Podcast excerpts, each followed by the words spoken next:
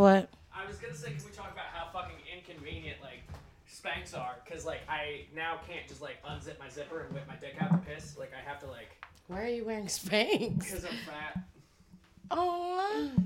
No, I just So want- when you take them off, do you I look just want like? my clothes Do you look like like a like a like like an old time like wrestler? uh, Like what From is what- the top? They're look not. like? So uh, they're not all the way. They're Oh, just they're like just up short? to here. Yeah. So then again, do you still look like an kind old of. timey Yeah, a little bit.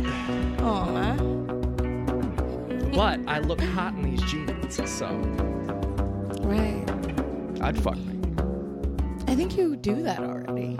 I don't. Not often enough. Not enough self love in my life. You're listening to The Good, the Bad, and the Funny, the podcast where every week we tell three stories one good, one bad, and one funny. I'm your host, Jesse McIntyre, and a good fact about me is I have a great head of hair despite my horrible genetics. I'm your other host, Lynette Thomas, and a bad fact about me I overtip, but only because I refuse to do math in a high pressure situation, not because I give a fuck about putting more money in the pockets of people who work in restaurants. All right. Um, I'm your other host, Stacy Stark. And I guess a funny fact about me is that I am Lynette's baby daddy. yeah, all right. That is pretty funny. I guess so, yeah. And like that was kind of against your will too. Like I just kind of hoisted that upon you. I mean, I asked if I could live in your basement, which I don't. I keep my stuff down there. yeah. Um, but in in turn, I take care of your children for you. You do. You do. Did they call you Papa? I wish that'd be That so be funny. amazing. What if they did it, but like only in our sarcastic way? Yo. I mean, that'd be adorable. Are you guys ready? Because Yeah, this is gonna go. be. Listen, listen. We're about to take a very long, extensive journey together, um, and this story has everything. Okay, Oh, Is there sex? there's sex, Is there drugs? there's drugs, Is there there- alcohol? Ultra violence. and there is. Is there and murder? There is. Is there rape? No. Oh, wow. I mean, honestly, yeah, sure. I'm not gonna say that in this story, but um, probably you can in, you can imply that Like- on this story. Like David Huggins. Yeah. Okay. all right, All right. let's go. Oh, okay. I want to tell you guys about a man named Jonathan Idema. Do you know who he is? This sounds incredibly familiar. I think Go that ahead. you will know bits and pieces of this story. Jonathan Idema, he goes by Jack. Great Um, name. Jack, when he was 12 years old, he saw the movie Green Beret. I had never heard of this movie. Um, I think it's written by some guy named like John Robbins or Jack Robbins or whatever. So anyway, he saw Green Beret and he and it just like convinced him he wanted to be a Green Beret. Now the film Green Beret uh, was controversial because it's like the only film that made Vietnam seem like we did a good thing there. It's the only Vietnam like prop like propaganda, Propaganda, like yeah, state sponsored film. when like Roger Ebert was like, that's his name, right? Yes. Yeah. He said he said uh, this is the worst piece of propaganda I've ever watched. Holy like, shit. He like wrote a scathing review about it, and it's not like Ebert's like an insane liberal guy, right? Like He, I mean, he's in the he's middle. yeah yeah. But he's he's he's, like, like, a neoliberal for sure. No, honey, what are y'all doing? No. This movie. This inspired Jack to be a Green Beret. He went and joined the military when he was 18. Um, he did become a Green Beret. Good for him. Okay. He set a goal and he reached it. I like that for him. But his stint in the army was super short lived because he was caught stealing and then just would do a lot just was like a crazy person like a like a violent would pick fights was just very unstable As So- people who are who want to join the Green Berets are one to do. Uh, so they in his uh his record from the military they they were like okay he's you know he's he has an irrational inclination towards violence um, he's the most somebody said he's the most unmotivated unprofessional immature man i have ever met How how are you too violent for the military? That's what I'm saying. That's, That's, crazy. You like killing too much.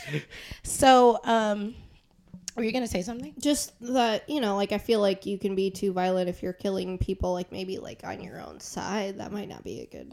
Right. thing. So he was honorably discharged and banned um, from ever enlisting again. So they honorably discharged him, but was like, please never come back here. Okay. we'll let you keep your pension if you just promise to not come back. So over the next uh, 17 years, I want to say, he just did a string of uh, crimes and uh, and and just like con man stuff. Um, Just grifting about. Yes. So he did all that and was arrested numerous times for violent offenses. Like he didn't really get caught in any any stealing or con artist stuff. He but he kept like beating people up for no fucking reason and being like very aggressive. Uh so none of those times he was arrested for these violent offenses did he ever get convicted. Um he was one of those like survivalist like Oh, like survivalist isn't the right word though Was he like a It's- prepper, no, or- no i'm about to tell you nick Oh, shut sorry. up uh, he, was, he was like survivalist isn't the right word because it's survivalist mixed with like i se- secretly want to be in the military those kinds of people you know what i'm saying Mm. Oh, like tactical. Yes, to yeah. tactical people. So he was. Um, there's this magazine. So this is in the 90s. There's this magazine called uh, Soldier of Fortune. Yeah. Okay, I didn't know anything about it, but Oh, it's a very know, I know Soldier of Fortune. military tactical like you know gun equipment and bulletproof vest and like i think urban warfare was like an, a reoccurring article in the in the magazine and he made a lot of contacts in uh, while working with like by just meeting people uh, with soldier of fortune and he also like lied about his military background during this time. I was like told everybody that he was way more into the military and he served for a super long time and da da da. da. So due to all of due to these contacts and people, you know, they like it's like little militias, like a network of little militias, and just like guys who are not actively violent but just continue to plan. Like if something, you know. One you know, day, if yeah. one thug comes up, like, and that's all they talk about. That's all, Sure. you know what I mean? Yeah, so, definitely. so anyway, because he lied about like how long he was in the military and pretended he was like an expert in combat or whatever, those soldier of fortune people started you know trusting him. He opened a counterterrorism training school. And this is before 9/11. This is Oh, in he the was 90s. ahead of the curve. That's This was in the 90s. He started this military er, ter- uh, terrorism training school uh, where he would where he would go around and like train um, police officers and people that like ex-military people, all kinds of people to fight terrorism if terrorism ever happened upon them. Okay.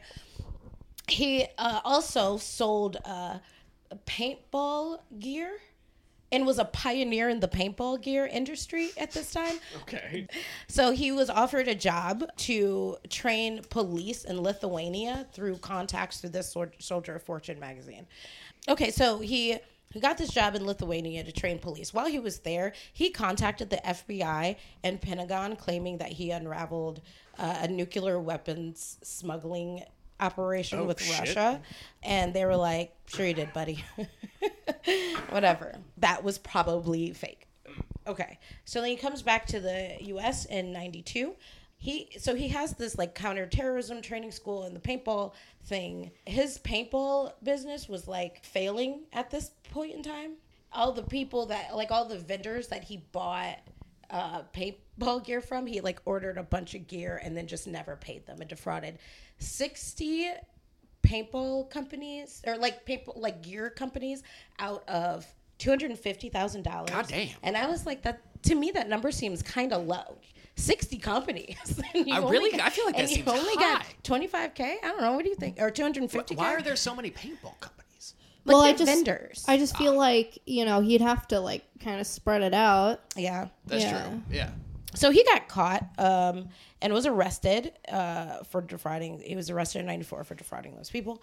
Uh, he decided to represent himself in court.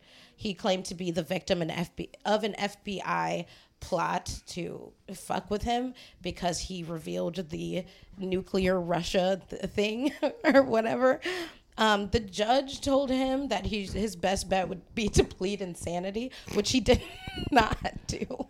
Um, he was sentenced to four years in prison. He went while he was in prison. He went on a suing spree, and I mean, he sued. If they put him on a duty he didn't like in jail, he'd be like, "I'm, suing, suing." you," and would would sue these people like sued so many people but he did it so much he got kind of popular with the people he was in jail with because he was you know fucking over you know guards and you know prison staff that they didn't like So wait, so you can just like decide you're gonna just sue people? yeah Okay. That's I don't know. That just Yeah, seems you so. just what do you think paperwork. that what what do you what do you think the process should be like who should you go through I mean, I just feel like if you're if you're in prison and like you don't like something about being in prison, I just feel like like what judge is gonna Exactly. even take that on? Well, but that's course, what the judge's job is. Some judges get, uh, you know, the lawsuits in front of them, and they're like, "This is frivolous. I'm not. I won't go ahead with your case." But you can file as many as you fucking want to. so did he win anything? Um,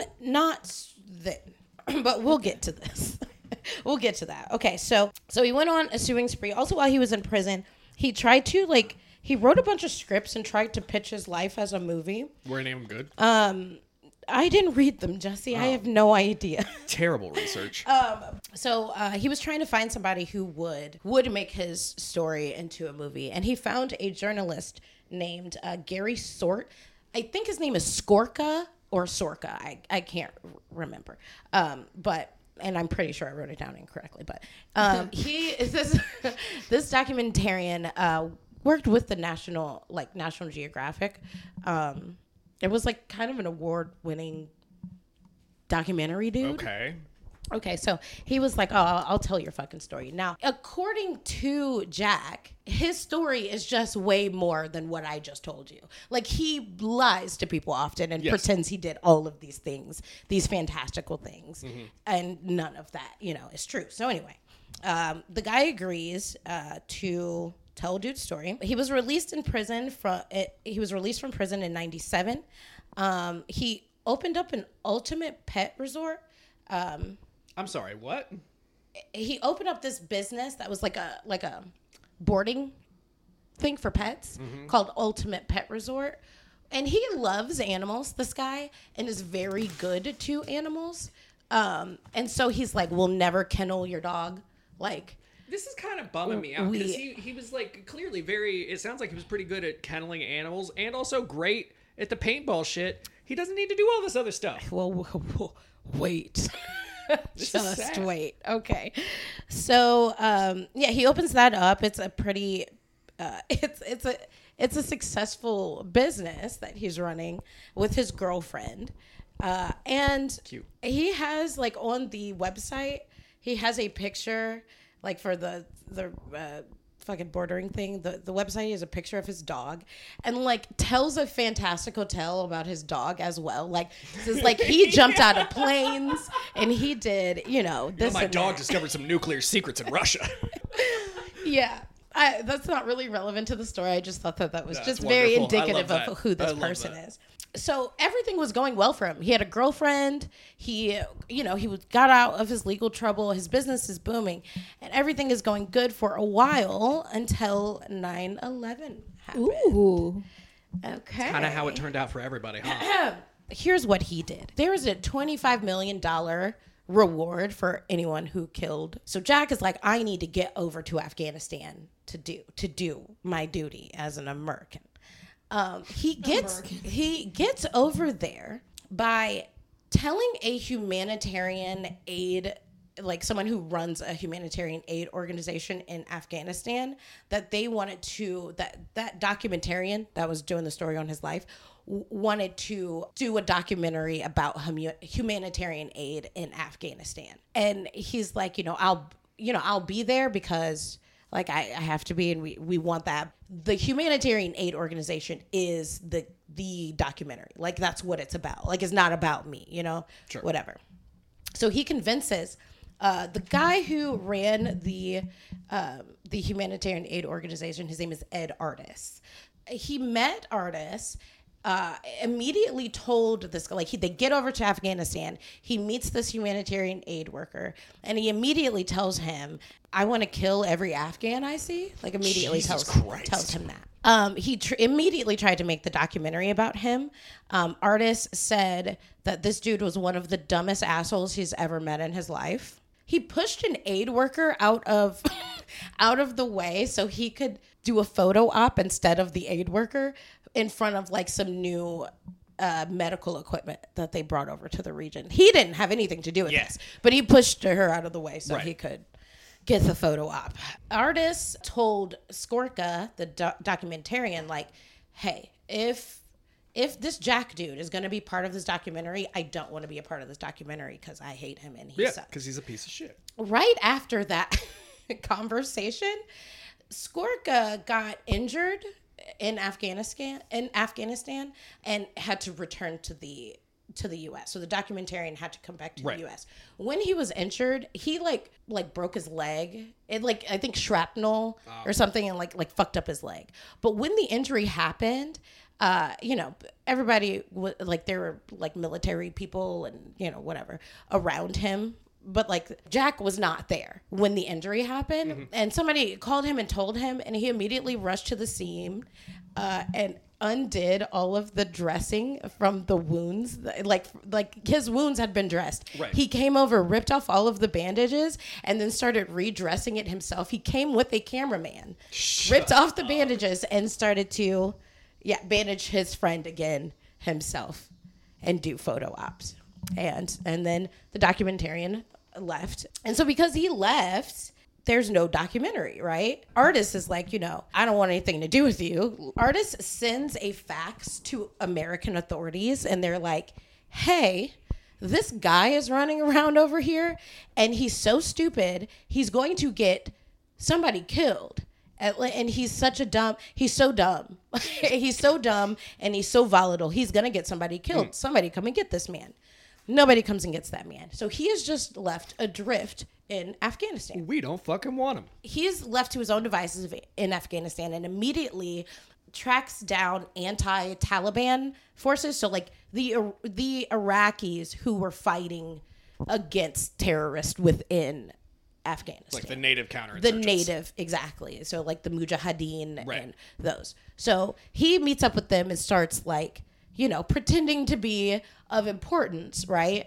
Uh, to these people who aren't from america and don't know any better. Mm-hmm. and he looks the part. You know what i mean? Like they didn't Yeah, even sure. question his legitimacy because he looked like every other asshole american that was you know was obvious so that just added to an air of credibility to him. He meets up with these people and he kind of forms contacts uh, with them used these people to like help him stage heroic photo ops basically God damn. he then got like a group of anti-Taliban fighters uh, together um, and would charge journalists a thousand dollars. The Afghanis would like escort journalists around, but they would be giving the money to this guy, um, a thousand dollars a piece God damn. he created like a like you know like whenever he would talk to journalists because the afghanis that he was getting to like you know uh, take these journalists around. They don't talk to journalists right? But he does.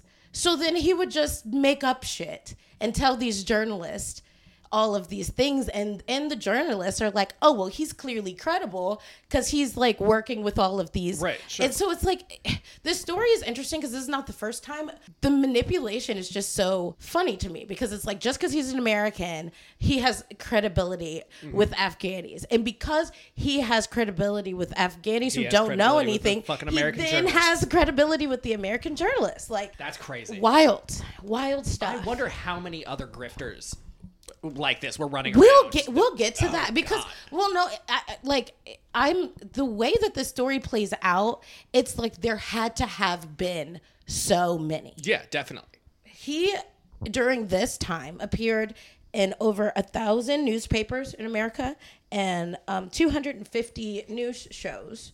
Uh, and he was a correspondent for Fox News, of Fox course. Fox News, baby. Gotta love it, Sean Hannity. Okay. That's what my grandparents My, watched. my boy lived by Bill it. O'Reilly. What a terrible time for journalism. Never forget. And we've never recovered.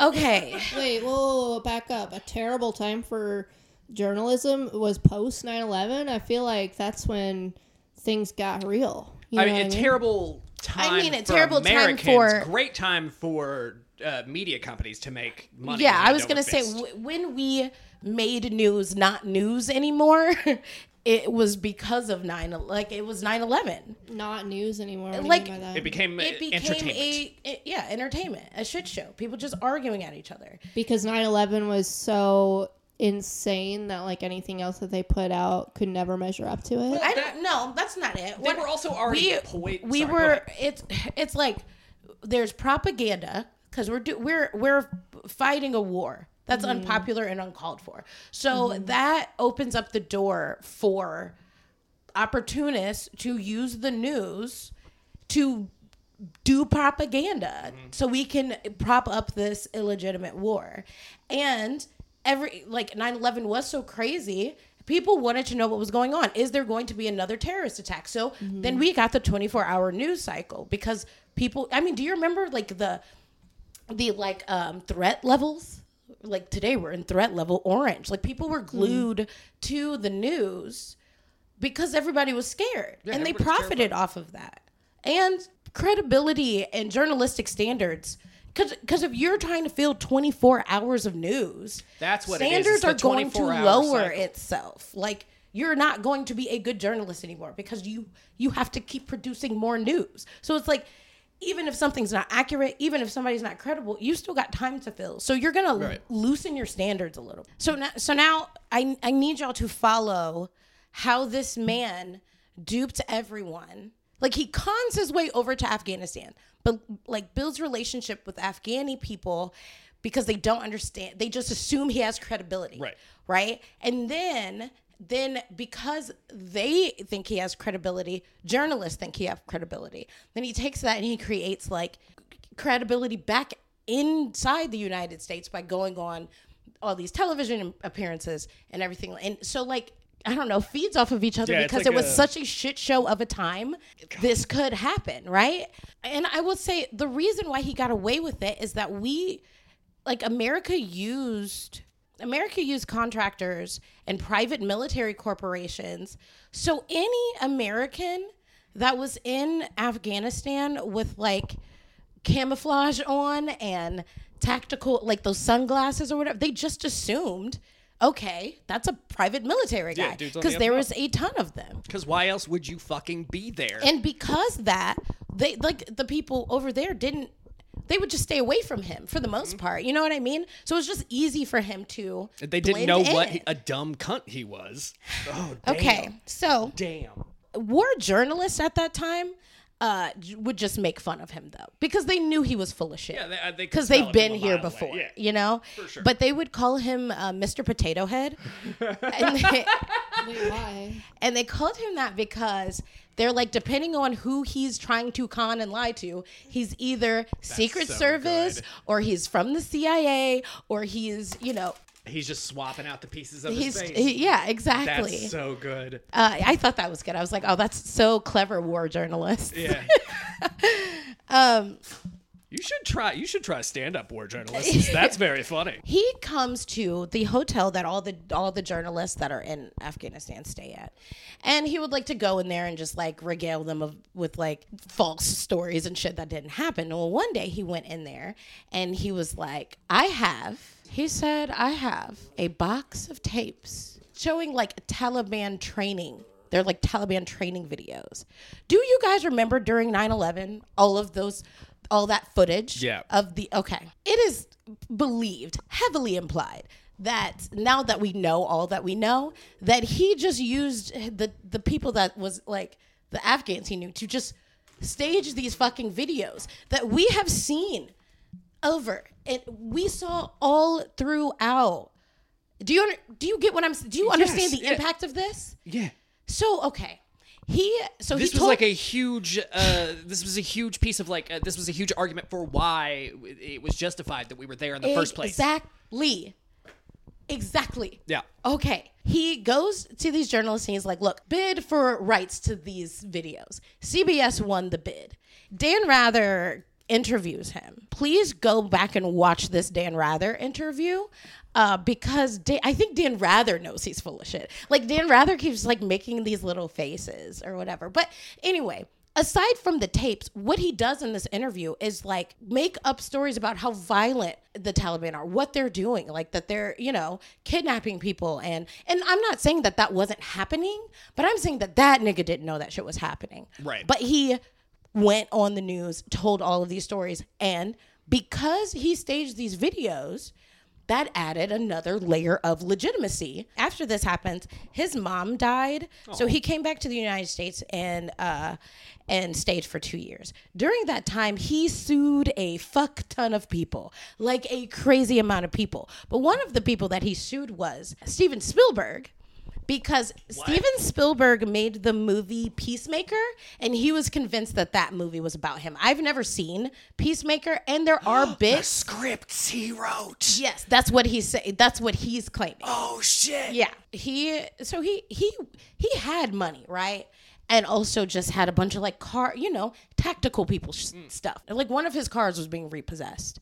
So the this repo company, which is just a dad and his son, went to go repossess his his vehicle, and like he immediately just goes military oh combative on them. He doesn't do anything to hurt them, just tries to intimidate them. Right. He's like, "You're not taking my cars." And da, da, da. I think they ended up getting the car, but after that.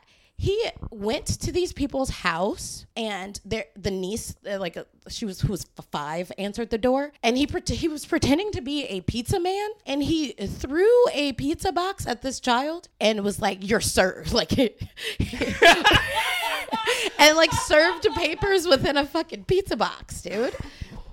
What a hack. And then repeated to stalk them and serve them papers every single day for like a year. Was it all in pizza boxes? It was not all in pizza boxes, but sometimes they were in sandwich but bags. the uh, like they basically said like he would he would like show up to their business and like four blacked out SU like four blacked out SUVs with like his goons Oh or whatever God. and like would stalk these people just because they were doing the their job and it's like the money that you're taking to sue all these damn people pay it for the car like why didn't you just pay, your fucking car I'm note you like, a psycho Why didn't he just pay for his car? that's what I'm saying. Okay. So, okay, so Robin Moore was the person who wrote the book Green Beret. Robert Moore also was in to that Fort Soldier of Fortune magazine and was part of that circle. So him and him and Jack were friends, had been friends. Um, at this point in Jack's life, Robin Moore was like, uh, you know, he wants to write a book about the people that are going over there and hunting for bin Laden. He just tells him that. And then Jack is like, that's all you had to say. Like, my favorite author, you're going to write a book about me I've been instead. laying in Like, bed at night imagining this. yeah, like he came for sure. Robin Moore only ended up writing a few pages of the book, and the rest of the book was written exclusively Shut the fuck up. By Jack. Okay. He in the back of this book, which becomes a bestseller because of course, course it it, was post Yeah, 9-11 America. Yes, it did. It became a bestseller. What was it called? it was called Hunt for Bin Laden. I am positive my father has read that book. so he makes he basically writes the book and in the back of the book he lists charities people can donate to No. to support special forces operative and they all route to his po box Nice. yeah I should do that. D- what fraud? okay so he ends up being charged with mail fraud but i don't think he went to jail for that um That's insane. the the book was like a bestseller and and received a lot of praise but it received noticeable criticism loud and noticeable criticism from the the humanitarian worker Yeah. who was over there Yeah. and like you know whatever but also the people in the special forces because this book is supposed to be about the f- special forces Not about uh, Jack which well or whatever his name is. which he is not but claims to be Right. when Robin Moore went to write this book, he interviewed extensively actual special forces members. But so when the book came out and it it just ended up being Jack's life story, these special forces members are like, one, he's fucking full of shit, and two, you know, my story is not being told Right. because this fucking asshole. Well, sh- I want to read the original. Like that sounds almost kind of interesting. Yeah, I, w-. I wonder if they end up having kind of a contentious relationship later. I wonder if Robin Moore ever made the actual book he wanted to Yeah. make, or if he's like released his like the notes from Sure. you know his his interviewing. Of, This is the dude who people. wrote Green Beret, though, so it would have a distinct conservative pro-war. Probably, but I would still like to hear the actual Oh, stories Like from actual accounts, yeah. uh, like special forces members over there. So he got mad. This is why they have a contentious relationship. He got mad about i- i- people scrutinizing the book and Mm. just sued everyone. sued sued everyone that criticized him. But he also sued Robin Moore because I think Robin Moore was a little annoyed when the book came out, and his publishing company and his daughter. So anyway, he after this he goes back to Afghanistan. He has money now from all of these TV appearances, and because that book was popular, and because he stole charity money. Right. He has a lot of money. He goes to Kabul. Kabul. How do you spell? How do you Kabul? yeah. He goes there and immediately buys property, right? He claims that it's a rug business. Um and gives it and like and like puts and like puts up which is like so on the nose. Yeah, for sure. You're in Afghanistan and you start a rug business. Yeah, this is terrible. you fucking Yeah, what an dumbass. idiot. Ugh. So anyway, he I'm gonna claims move it's to a rug New York and start a bodega. What a fucking moron. he claims it's a rug business um and like and like like puts up like a logo for the business or whatever but it what it, what it actually was was uh uh he actually called it the honeycomb hideout and he hired um afghans and and bought uniforms and created this task force saber 7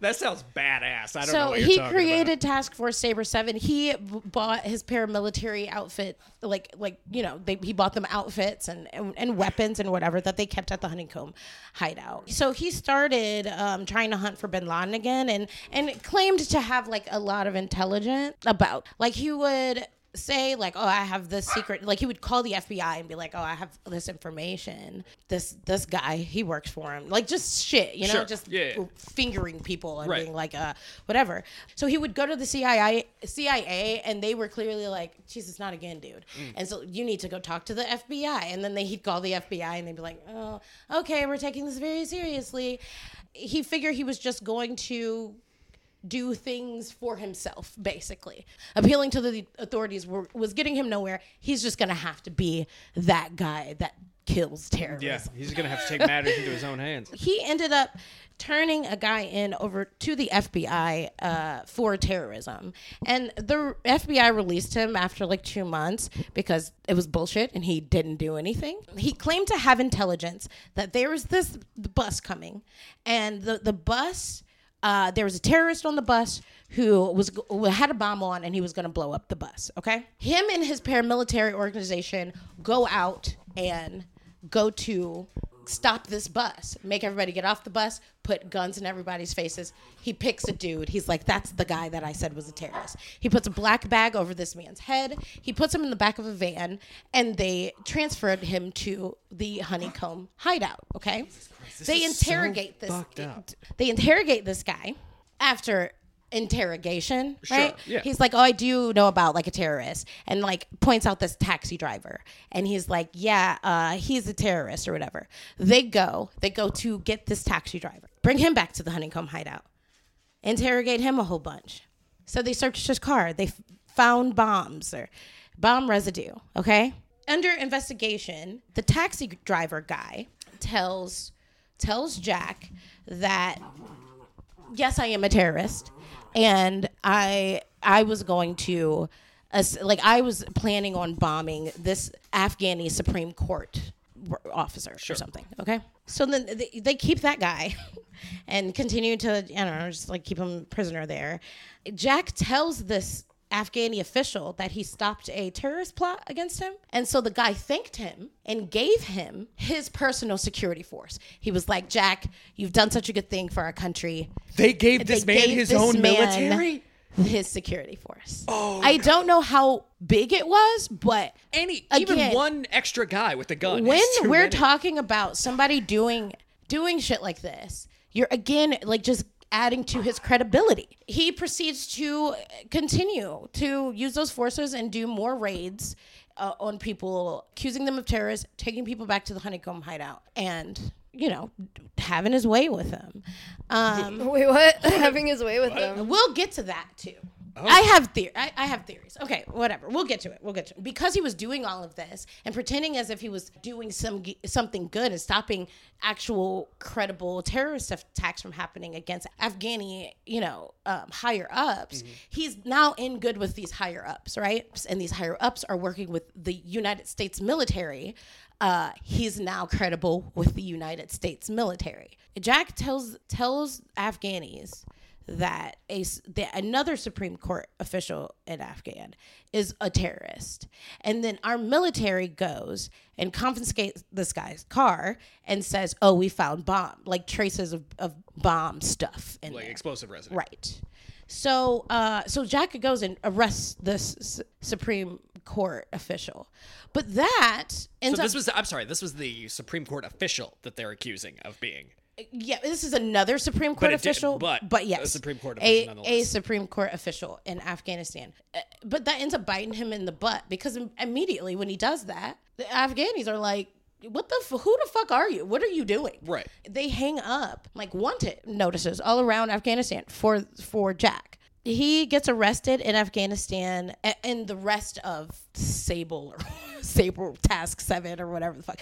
Afghanis go into the compound and they find eight Afghani people, some hung up by their feet, who had clearly been tortured, bloody clothes, all types of shit. Um, Wait, were they dead? no, Oh, they were alive.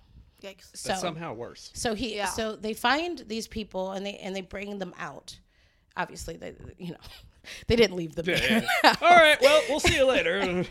So Have a nice time. They they bring them out. Um, they take them. They the so the Afghani government takes these people who have just survived torture at the hands of this fucking guy, and they give them to the FBI, who immediately clears all eight individuals that were at this fucking compound. What does that mean? Clears them? like they were like innocent. they're innocent. Oh. Everything was made up. Even the taxi driver. So listen to me. That taxi driver. The only reason that guy identified him is because that's the only person he could think of While he was being tortured? Who he had been friends with since he was a child. Damn. The United States clears all of the people that Jack has been torturing. The Afghan government sentences everybody in that house. So they were charged with kidnap, torture, and having a private prison. He's like, well, we were working with the United States government. Like we were working with the Pentagon and FBI. Private what he- prisons are is- totally legal there. is what he tells them. So his lawyer is over here in the United States, spinning a very interesting tale. Like, so his lawyer is over here being like, "Listen, you, this we need to go get them and help them out." Because Afghani government was just created and their legal system doesn't really exist. So there's no way these Americans are going to get a free trial. America does not decides to be like, we'll just let Afghan handle it because this was directly after news came out about Abu. right, Abu Ghraib. Yeah, thank you. Yeah. I was gonna say grabby. That, that's how George W. Bush said it, and he got Um, dunked on. so so yeah, it was right after that came out, and they were like, we literally cannot have another the exact same story come out again. Because they could have brought them over here and tried them for what they did here. Right, but then it would be but in the then they would be like yeah like oh my god the us has a torture problem you know? Our, the military gets on the news and they're like hey we've never worked with jack. That guy's crazy. We've never don't worked with him. like they did a whole is. fucking press conference right? Damn. after Jack gets arrested and claims he was working with the FBI, the FBI came to his compound and seized all of his documents. And so then Jack was like, See, I told you I was working with them because they seized all the documents. They did end up returning the documents to him. So then Jack was able to say, they took all the documents that proved that I was working with mm-hmm. them. He he was not working with them. However, the US government did accept like prisoners from him and they were at least knowledgeable. They knew he was doing stuff, but they looked at him as like a pest. Like this dude just keeps calling all the time or whatever. They would like take his phone calls and humor him, but that does not mean that they were actively working, Right. you know, w- with him. But even that is embarrassing because y'all know this man is out here with the fucking private prison. Fucking torturing They're people. definitely still you know. condoning his actions Exactly. yes. Exactly. He pretends like it was sanctioned. Like they Right. had me go Right. do this. They they told me to do it. That's not the case, but the government is still culpable for 100%. what the fuck that man was doing over there. The the American government distanced themselves from him, but the thing is, he had gained credibility with Afghani higher up. So he was he did end up being sentenced to prison um for to 10 years him and the other two americans were sentenced to like 10 years and like s- some other and like i think the afghanis were like five years Sure. they did an interview with him in his afghani prison What year was this? Uh, Do you know? Do you have it uh, i i don't know it was it had to be like 2005 Oh, so he's like out now. though. well like it had to it had to even be before that yeah. uh like i don't know 2003 probably Uh-huh. so he did get sentenced but they did an interview with him in in this afghani prison and he had like a prison a wing of a prison that looked like a hotel is Yeah. basically what it was he had assistants Yeah. Okay. Yeah. Like it, it- there was just alcohol. He he was running blogs during this Yeah. time Yeah, and like telling access. All of his this. stories and and all that. So during this time while he was in prison, he he started suing everybody again, sued everybody in the military and sued everybody like that distanced them. So, like Right. just sued him. Okay. Um, we're going to get to Penny. Um, I find this part to be the most interesting piece of this story. And I I guess I should warn listeners that throughout me telling this part of the story, I'm going to make character judgments against someone who is truly a victim. But I do think it matters in the context of what occurs. So let's back up a couple of years. Um, right before Dude was sentenced, there was media coverage and a lot of people were sympathizing with this man because like i said there's so many private military organizations and a lot of them that got in trouble and a lot of them our government distanced themselves from. And he even though this guy was literally not part of any legitimate organization 9/11 America was so patriotic and was so racist and and and literally wanted to just go over there and just kill brown people. Like they they had such a boner for it. Oh, well, uh, Fox sold it specifically as like a revenge fantasy. You know? Absolutely. And so he's on the news a lot and he has like people are supportive and sympathetic to this guy. And this is where his eventual wife Penny comes into the story.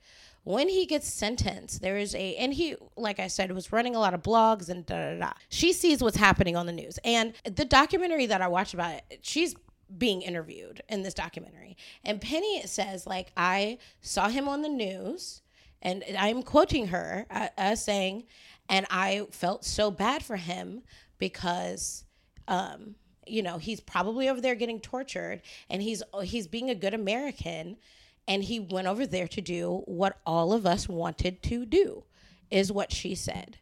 Okay, So, she is also so I racist and xenophobic. I and- want to say that, uh, yeah, that's problematic. Yeah, for like sure. that's problematic that that's what you took away from that. And of course, there's propaganda in America, and absolutely, she was not aware of what actually happened to her. It just looks like some guy that was over there fighting terrorism is now being tortured Because because because even though even though the Afghani government was on our side.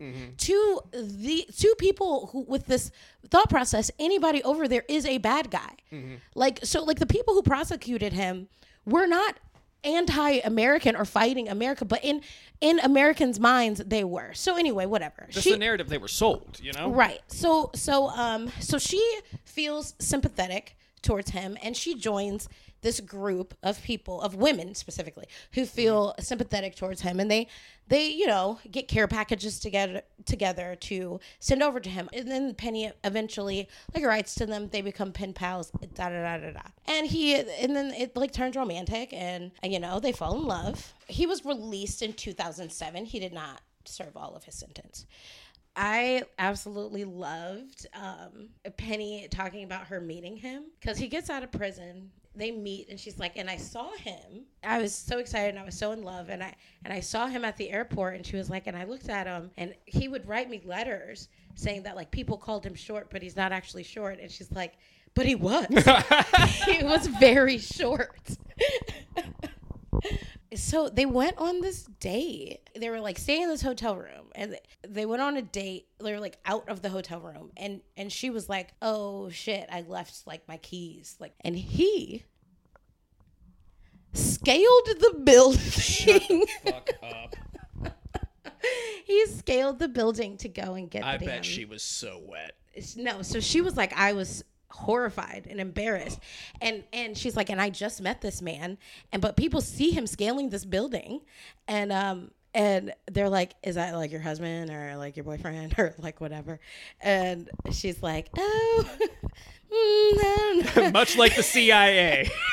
That's so crazy. so and then he gets the keys and then goes back out the window and sc- Bro, elevators exist. scale it back down. So anyway, the whoever was like questioning her about it was like, um, she's like, why is why is he doing that? Like, is the elevator like like she was basically like, does someone need to be rescued? Like, what's happening?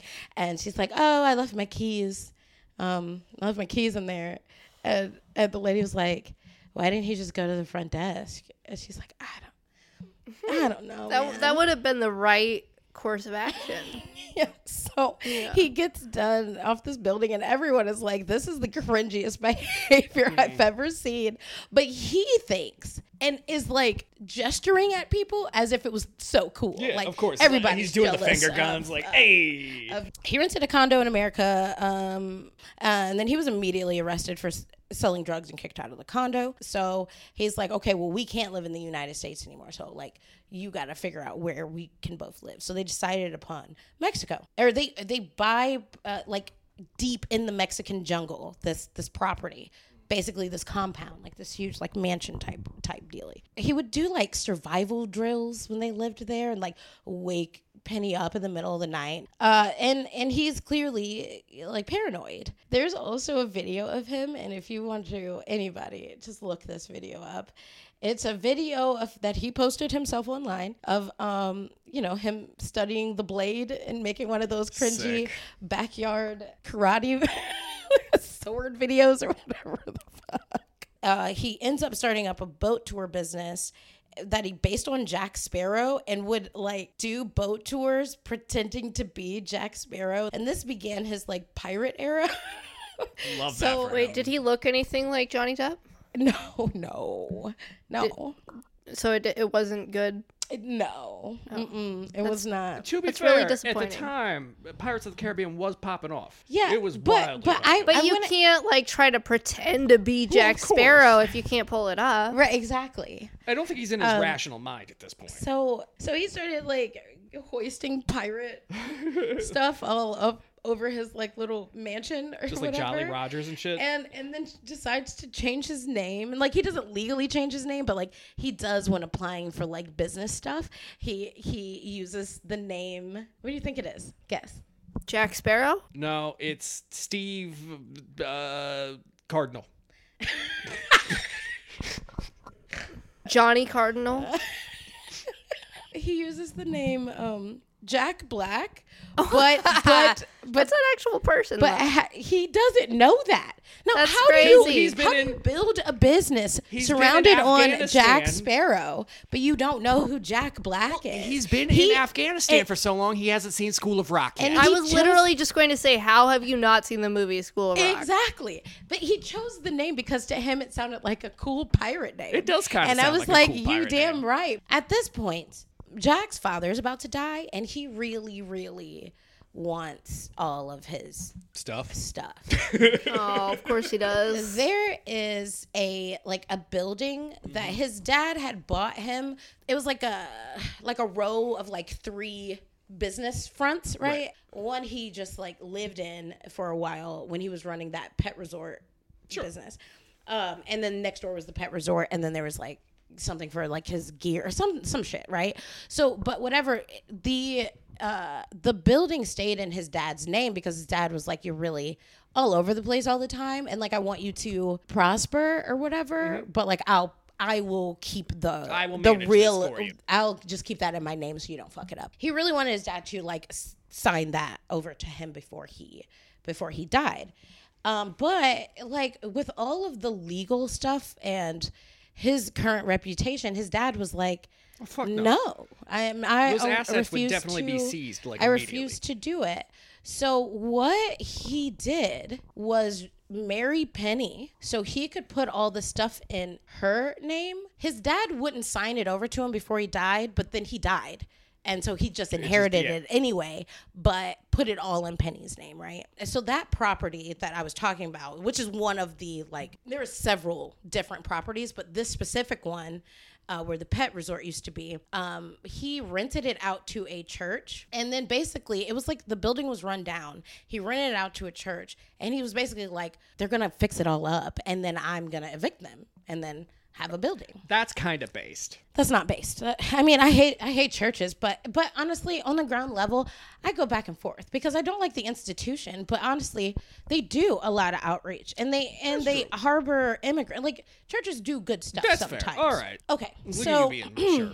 so uh uh, at this time, he just started doing like a lot of drugs, and it was just like making him more and more and more paranoid. Penny was there, and she's like, you know, and then he, he just started like hanging out with people, all these drug people, and like partying and da da da da. Uh, he stopped fucking Penny and started fucking a college twink and a trans woman. Wait, excuse me? Like like like gay doing it? Mm-hmm. So Wow. Penny was like, "Oh, he's gay, and I can't do this anymore. I'm gonna go back to the United States." So she does go back to the United States. Now, Wait. again, I just have to pa- I'm sorry. no, go ahead. Him being gay, that's like a huge twist on this whole thing. Isn't it? Yeah. Didn't yeah, I don't like that. gay for evil though.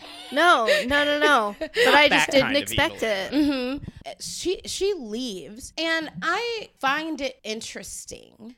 Like I said, I'm going to say some mean things, but I find it very interesting that Penny didn't really like a lot of the things he did. He scaled a building, it embarrassed her. She didn't like the whole church. Like she tells of all of these things that were like crazy and but she didn't like him suing everybody. He did she didn't like all of these things. But the thing that made her leave Was him being was gay? him being gay. Yeah, that's very telling.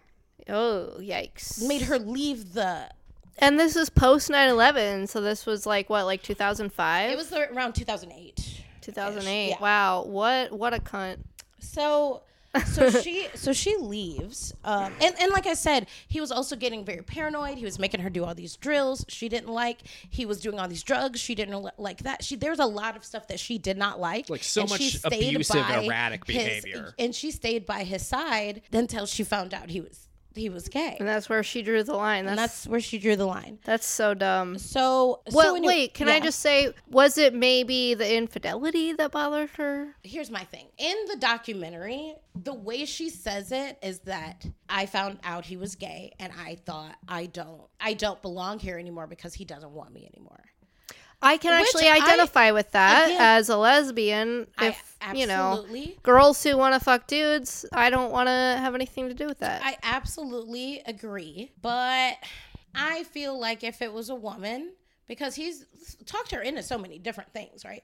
I just believe that if it was a woman, he she would have just opened up their yeah. like she would have acquiesced to that because she's done that so much, and it, to like the way she says it, it's specifically because he's gay. Like mm-hmm. that's why okay. she left and she made it back to the United States. And when she touched down in the United States, Jack has a severe car accident and he fucks himself up. Oh no, like He, how? he broken clavicle, broken ribs. He fucks up his leg. He fractures his skull. Like he is fucked up. And and in the hospital and he calls her like he thought he was gonna die. There's a phone call recording of him mm-hmm. calling his lawyer and like in the hospital bed like i'm gonna die. I need you to do da da da leave everything to penny. Tell and, and he and he says he says tell penny she was right about everything. Like what? i don't know. Okay. but what could it's probably about some gay stuff. Like i don't know. I, I don't know he calls her to come back to take care of him. And she comes back and takes care of him. He gets addicted to the pain medication and he's also doing heroin and he's also doing and he's also doing a lot of cocaine and he's also drinking heavily and his paranoia again is going through the roof. And then she's taking care of him and she begins to get sick. Like ill. Um she's like, I think I'm gonna get tested for HIV. and he says, I think I should too. Oh shit. And they both tested positive. The doctor that they saw was like, Listen, um, you have a chance, Penny, of getting better. He really does not. It's bad. Wait, why doesn't he have a chance? I assume that it had gone to AIDS at that point. Mm. and so they were like you can you can treat hiv Right. You know Can I just say this story is not good for the gays? yeah you guys really should tighten up your ranks Yeah, dude. for sure. Yeah. You need to be more selective of who you let into your club. yeah, definitely. um it's like y'all should have like a committee or Yeah. something you know Invite only. um Oh, okay so uh she leaves again to go and get treatment in the United States and she was like I'm going to stay gone. And she joins a support group and it really helped her out. But Jack is still like calling her and stuff all of the time and he told her that he wanted her to come back. And she is like I everybody in the support group is like do not like bitch listen to yourself. Don't go back down there. And she was like oh I left my dog. So she goes back. It is a very cute dog. it is. So she goes back and she says when she goes in there, like the house is disgusting. She talks to you know the maids that were there, and they were like, he's still doing orgies. And so Penny's like, I don't even know how many people because. Like not only are they doing the the sex stuff, they're also doing a lot of heroin and and needle stuff. So like, okay, okay. I'm sorry. This is what like 2008, 2010. I feel like people should know better by now. he this is did know also better. He doesn't give a fuck. But This like is the, the height of other the people, opioid epidemic. But like the other people involved, I feel like they should know better. they- uh, okay, I, I mean, I think that Jack had a lot of money, and he surrounded himself with a vulnerable community of people and drug addicts. And I don't, I don't think that that was the thing that they. And I don't even know if he, because he, uh, and also part of it is Penny. Penny says like he tells, he's like, I hope you're not telling anyone about your diagnosis. Like, how many people did you tell? So mm-hmm. I think that like he was actively keeping it a secret, and I mean, I think it's something you don't need to tell everyone, but you need to tell need to people tell you're people going to be sexually involved with. Or doing intravenous drugs with. Are Or you that. are you are you saying that he should have had better? Like he should have done better? I'm saying, I don't know. I'm 'Cause just, since I'm, birth, all, all, I all I, believe. all I'm saying is that he shouldn't be telling her not to tell anyone. Because if she be yeah. fucking anyone, then Ex- she should tell them. Exactly. Yeah. Yeah. Yeah. Yeah. I agree. So she was pretty disgusted, and right then and there, just was like, I came back here to get my dog and to murder this man. Oh, like, so she grabbed a gun and like um and and pointed at his head, but did not pull the trigger fast enough. So he turns around and starts beating the shit out of her, when smashes her head against the floor. Um, why wouldn't she just shoot him if he if he was coming at her? I know She didn't have special forces training. she she smashes his head against the floor. She or he smashes her head against the floor. He like drags her into the room and like punches her in the face. Like just like really hurts this woman. Um and uh and and leaves her there on the floor. So she calls her friend and she's like, He's gonna fucking kill me. Please call the embassy. And her friend is like, I will do that. Uh like Wait, a- how does she get away from him? he left her on the like he beat her pretty severely and then left her on the floor And then she calls her friend. and then she called her friend okay. so um so a, a day goes by and he legitimately tortures this woman, pours buckets and buckets and buckets of water on her head. Uh, I, I repeatedly ask her who she's working for. He's like waterboarding. Um, Like water, like waterboarding her. Ask her who's who are you working with? Okay, but like, Who why is why with? is she still with him though? That's my question. Well, he, she's He- captive. she's captive now. now. Ugh. Like she can't leave. That's what but she called her friend. to call the embassy. What was her friend gonna do? I don't- like I the don't embassy. know. The embassy. Uh, it takes them a minute. You know what I mean? So, so he uses uh, rats to torture her. He puts a bag on her head with rats in it. They Oy. start. They started chewing her head. She said she's very afraid. She was already had a phobia, but like you know, and whatever. Um, Straight. and and it, they were chewing. They were like chewing on her head that he had just bashed against the floor. Um, I don't I don't like the story anymore. did you like it before? I mean, there have been moments. I okay. It so was at least. Uh, this is just sad. Before it was entertaining. I don't think it was entertaining. I think it's tragic. He it tortures her. He injects her with like uh, sedatives, um, and she was just like you know loopy or whatever. It was definitely heroin. Right? it was- wasn't heroin. It wasn't. No, for it, sure? Ah. there was a. It was like a legitimate sedative.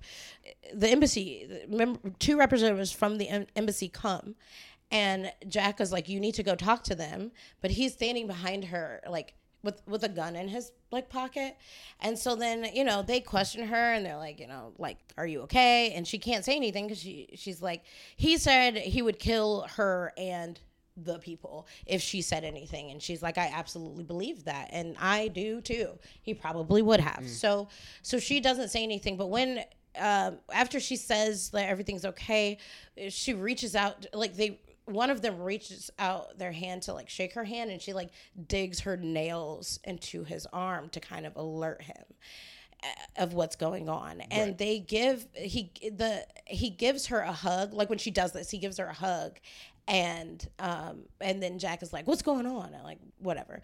And and she was like in that moment i believed like these people were gonna come back and rescue me. Like but five days go by and nobody comes for penny. And she's continuously being tortured and and asked like who who are you working for? Especially after the embassy guys come because now he's he's even more paranoid because people came, you know? So he's like, yeah, who are you working for? Da da da. And she's like, I'm not working for anyone. I wanted to kill you because you gave me fucking HIV, you dumb shit. Right. Like, I'm not working for anyone. I want to kill you for personal reasons. So uh, eventually she said she she hears a familiar voice and it's like their plumber that they always call. They came to the house for a house call and and he sees her and they talk and she's and he's like yeah you know you look in bad shape like what's going on? And and like why don't you let's go leave and get medical attention. She's like i'm being held prisoner.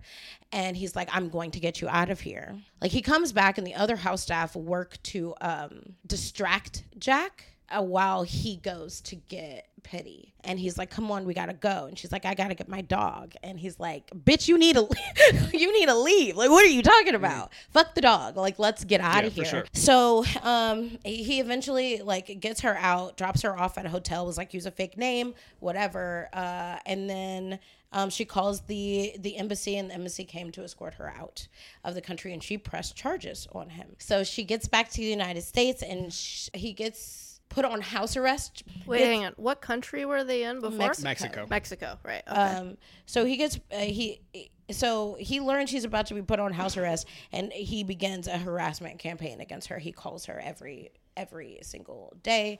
He you know like stalks her friends and family.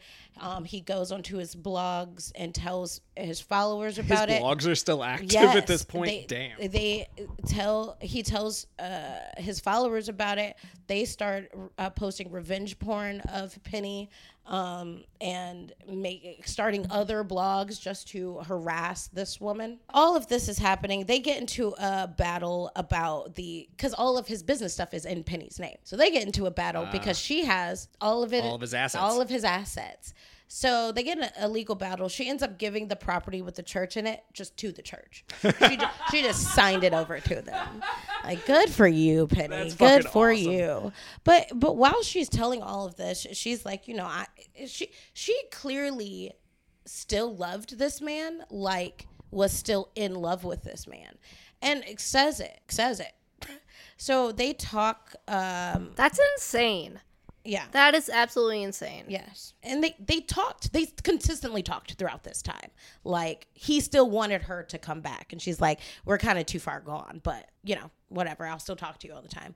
But in 2012, uh she gets a phone call like from him and she could just tell like he was about to to die Right. and he knew it um, and so they they talked one last time and he told her that he was sorry and she um, never spoke to him again he died the next day Damn. penny is permanently disabled Wait, why? From the beating. from the beating Like and how? i'm about to tell Oh, sorry. Go on.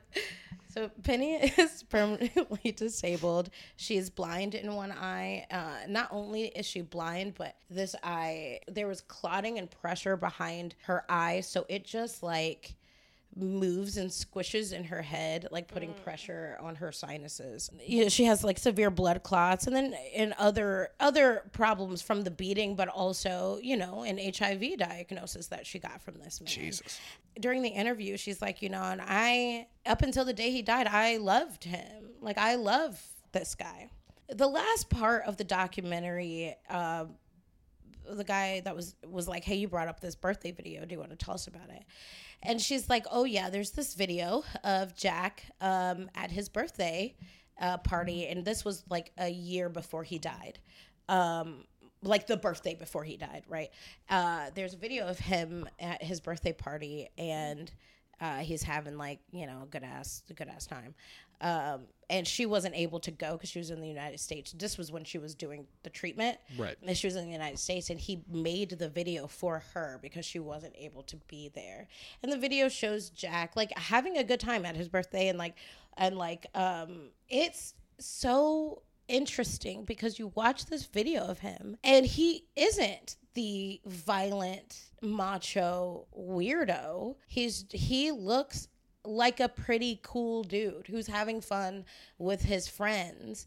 And she's like that's the jack that i would like to remember. But but it's also i, don't know. It- it's something about a charismatic personality because the, he had already given you hiv at this point you know and done all these things that yeah that you didn't like. And y'all were still like talking and close enough like that bond was still there for you two for him to like make a birthday take the time to send that video because you couldn't be there, because yeah. you couldn't be there and it's i don't know it's just fucking crazy That is heartbreaking. they interviewed her penny after the they went back so they made the documentary sent it to penny um and then and then did like a follow-up uh, after she watched the the documentary she i just want to say she currently has zero traces of hiv in her hey, you system. love to see it.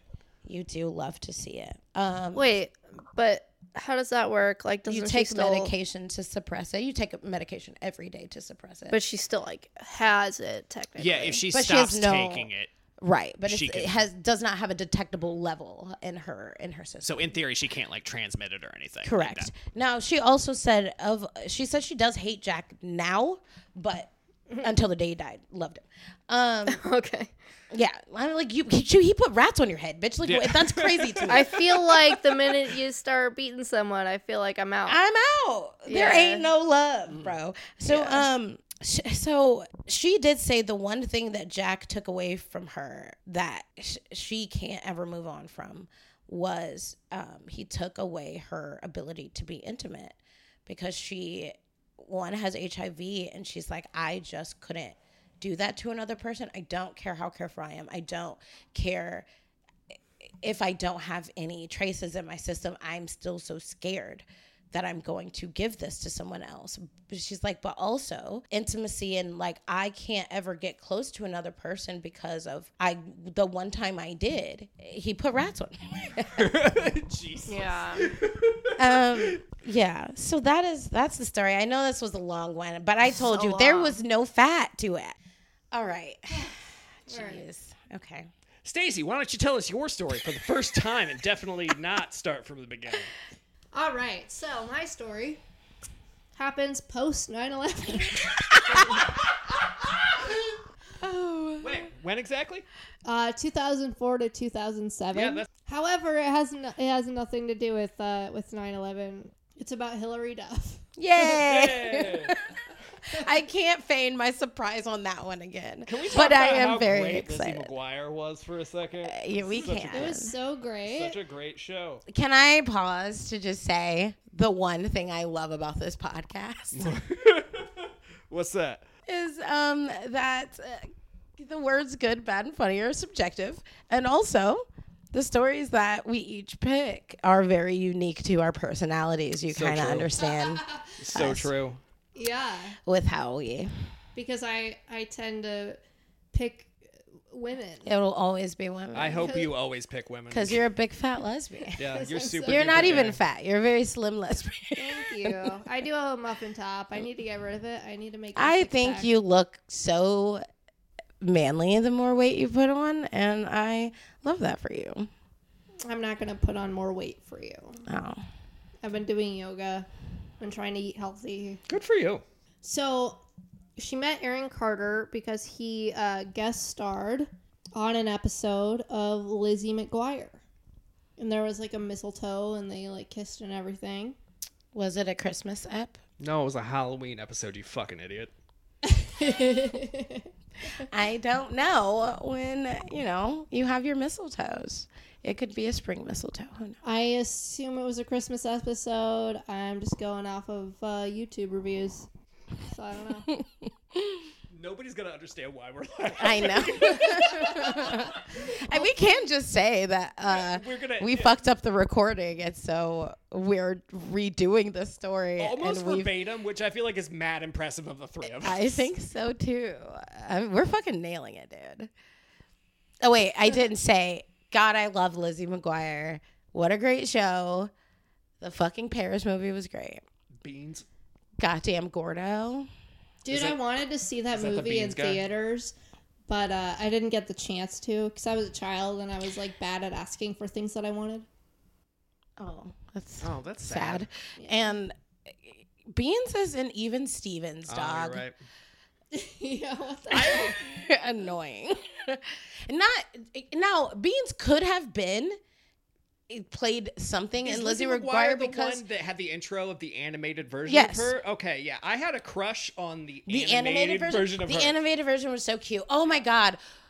That show was so great because that was truly kind of ahead of its time. Like that an inner monologue that's like eh, ah so good. Uh, yeah, very reminiscent of Scrubs. so Or fucking Scrubs is good. reminiscent of Lizzie. Which came first? I don't fucking know, dog, but And so they good. had those uh, little video games that you could play on like DisneyChannel.com. I used to Oh, always yeah. do. Yes, yes, yes. I played yes. so many Flash games. Yeah. Mhm. Um. I would always play those games and I would listen to like early 2000s pop music. That sounds like honestly, I could. I'm sitting there with you, like Mm-hmm. in my brain. I'm like, yeah, I know exactly what that looks like. 100%. a lot of Liz Phair. A lot of Liz Phair. yeah, I don't know who that is, but it. Cyber A lesbian on it. white I woman? am extraordinary if you'd I don't ever get to know me. I've, Something, I've never heard that song. I still take the, the trash out and I burn letters that I write to myself about you. That's how the song is. Oh, interesting. Yeah. she went to therapy one time and was like, "Here's the song." Okay. it's not all about Hilary Duff. It Mm. involves Paris Hilton at one point. What? Mm-hmm. It's Dude. a callback. Mm, callback, yeah. For Absolutely, sure. I love that. Hilary Duff meets Aaron Carter uh, because he guest stars on Lizzie McGuire. Uh, shortly thereafter, the two start dating. And then after a year and a half, uh, he starts cheating on her with Lindsay Lohan. Scandalous. And he's quoted saying, I was dating Hilary for like a year and a half, and then I just got a little bored. So I went and I started getting to know Lindsay. So then uh, he and Hilary broke up, and then he was just dating Lindsay. Uh, Lindsay Lohan, by the way. Sorry. Yes. I, for- I didn't know if. Is there that. another Lindsay? I don't. I don't. Not in my life. Okay. I'm mean, sorry to all of my friends named Lindsay. There's so many of them. I know I know more than one. Um, but yeah, specifically Lindsay Lohan. Okay. Um, so and he was uh, they broke up and he was just dating Lindsay Lohan. What if it was just some regular girl named Lindsay? Just some bitch named Lindsay. It could've been. Um, but uh, so then I don't know. I guess he and Lindsay at some point broke up, and then he and Hilary uh, got back together. No, Hilary. No. Yeah, she's made a lot of bad choices. I just like ugh, just the just the amount that mediocre white dudes get. Cause like mm. even in the scale of what what where their careers were at this time, everybody knew who Aaron Carter was, but we all kind of just thought he was, you know, living in his brother's shadow and a mm. joke the entire time, and that he could p- play and be longed for by yeah, Lindsay Lohan. and and it's like Come you're on. you're already dating Hilary Duff, Yeah. who's like so good looking So so hot. and like such a nice person. Yeah. What like what more do you want? Yeah. Also, she's like a billionaire. And she, it rich as fuck. Yeah. And like with Lindsay Lohan, like she's had money since she was like a child. Yeah. So like since the parent trap. Mm-hmm. Like she could get anyone. Oh my god. Yeah. Yeah, why would Lindsay and she's probably at this point uh, because she's two years older Yeah. than than Hilary Duff, so she's probably older than Aaron Carter. Yeah. So like, what's she doing? What are you doing? What are you doing, Lindsay? He's not even that good looking. He's not. He's so mediocre. yeah. Especially Anyway. in comparison to Nick. Like, come on. Yeah, I mean, I mean, a whisper of a shadow mm. of what his brother is. Like, dude. All right, so Aaron Carter and Hilary Duff get back together. They date again for a while, and then he cheats on her again with someone else. Who, Regular Lindsay. yeah, probably just a regular Lindsay, not a famous one. Lindsay Smith. Yeah, he has like the like his own personal like fame's gone to your head. You got to go back to your hometown, mm-hmm. and he meets regular Lindsay. that's how he. That's how he introduces him to his her to his famous friends too. This is regular Lindsay. You have so much character growth, Aaron Carter. okay, okay. All right. Um, so they they break up again forever. They never get back together. Thank God. All right. And okay, so you so you know those uh the shows where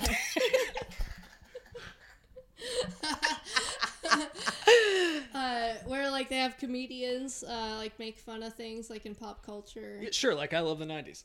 Was Yeah. it the soup? Yeah, po- possibly. Maybe web soup. I don't like that you say I love the '90s because like they were particular to. Yeah, but it was comedians making fun of things just from a particular decade. It still fits the format. that no, she's it talking doesn't. about. No, it literally doesn't. It but okay. literally does. But there, okay. So anyway, there's these guys who are like talking about the the Aaron Carter Hilary Lindsay situation, and they say uh, two women should never be fighting over Aaron Carter. Two men should be fighting over Aaron Carter. it's still funny. so funny. um, two That's so funny. two 40 year old men should be on MySpace fighting over Aaron Carter. Too true. Ugh. Too true. Since uh, bitches be blaming each other rather than uh, the person who'd be cheating on Bitches. them. uh, they uh, they start getting back at each other by um, doing red carpet appearances at e- at each other's movies. Honestly, honestly, great- I was gonna say that's a great diss. If if it's like, no, I'm gonna get back at my nemesis on the red carpet. Yeah. that's so good. That's so good. Ugh, I wish we could return to a simpler time. It's like it's like if we like hated someone in the comedy community and we just like put on shows Yeah. like the the, the Wait, no, we just started coming to their shows. doing comedy Yeah. outside of the lobby. oh shit, that's what Happy Balls did. So they they they get they start getting back at each other uh, with red carpet appearances. Awesome. And so Hilary Duff goes to the Freaky Friday pr- premiere Great movie, by the way. Mm. with Chad Michael Murray. Wait, who's Chad Michael Murray? I'm not doing. We are doing not this doing this again. but Chad Michael Murray is hot. It like was hot. Oh my god. He's actually still quite attractive. probably- Oh my yeah, God. he, probably always will be. He probably always will be. Money will do that. for Like you. that. like if the if Nazis propagated, Yo, they would be like like know, this is the superior. this is our Ubermensch The- right here. absolutely. That is a gorgeous man. Yeah. So. but the reason that they're together is because uh, currently uh, they are filming um, another Cinderella story where Chad Michael Murray is Hilary Duff's love interest in that movie. That is a great movie. And can we just talk about how fucking wonderful that movie Yeah, is? yeah, yeah, yeah. Yeah. The pink shoes. Let's go. The pink shoes are great, but also Jennifer Coolidge is in it, and she plays. She's just phenomenal. And there's like a masquerade. Ugh, what a good movie. Okay. You're And then- thinking of um, what's that Stanley Kubrick movie? Oh, I thought you were gonna say Phantom of, Eyes of the Shut. Opera. No, I you're like, thinking of Eyes Wide Shut. I'm not. But then there was also another Cinderella story with uh, Jane Lynch, and Yes. she was also awesome Mm-hmm. as the stepmother. Yes. So now I think we're all Actually, yeah. Weirdly enough, like banger Cinderella movies, like Mm-hmm. banger live action Cinderella movies. Uh, Princess, The Princess Diaries is an adaptation of the Cinderella story, and it's fucking amazing. No, The Princess Diaries is an adaptation of The Princess Diaries, which is a book series. which is uh, an No, it's adaptation not. of the Cinderella story. no, it The is not. The Princess Yes. Diaries is an literally is. adaptation of Anne Hathaway. Also, a fucking banker goddamn movie. Oh, so good. What, Anne so Hathaway? good. Dude, when people cared about what they made for teenagers, what a time to be fucking alive, man. So great. Black Swan was awesome. they didn't make they didn't make that for teenagers. They didn't? Is that with um what's her face? Um, Natalie Portman. Nat- Oh, that's Portman. Natalie Portman, not Anne Hathaway. Yeah. They, I, they are the same in my mind. Why? Because they're wonderful for different They fucking are, reasons. but they also But I will say, similar. Natalie Portman and Anne Hathaway are both aggressively uh, Who played Catwoman? uh, are are both aggressively like into being an actress. Like Yeah. they're both like so committed to roles and so serious as that they do and they do such a good job and you think they're having fun but like if you look at any of like the bes- behind the scenes stuff like with Natalie Portman like or Anne Hathaway shit. they are so Yeah. dead ass like they are they are just fucking in there and committed like uh, a bitch if you watch they're the- bitches like they're dicks If you because watch the, so the fucking besi- behind the scenes for like Star Les Wars, I I haven't even seen that, but like Star Wars, she's like, yeah, you know, I just really submersed myself in the character. Bitch, this is the Phantom Menace. But Like, but on. Natalie Portman, no, yeah, Natalie Portman fucking acted her ass off she in that movie. did, She- but it's she- still she made that movie. Jar Jar Binks is in that shit. Even though I think she she fucking saved it, and I honestly kind of like the fucking prequels. I'm sorry, I I Pod do racing? too. Come on, I I like the I like part two and part 3 I've anyway, sorry, go ahead, Stacy. to Star Wars. I'm sorry, like the original Tridge, boring. Have you guys seen Anywhere But Here? This one's very familiar. Which That is the best Natalie Portman think I've seen it. movie. Uh, she's like a teenager and she lives with her single mother, Susan Sarandon. Oh Yes. shit, And I she have. Like and she basically moves them to Hollywood and she's like, You're gonna become an actress. Oh, I have seen this. yes. Also, a national goddamn treasure. Yes. Susan Sarandon. hmm So hot. No. In Rocky Horror Picture Show she was. Yes. Yeah. Hilary Duff went to the Freaky Friday premiere with Chad Michael Murray.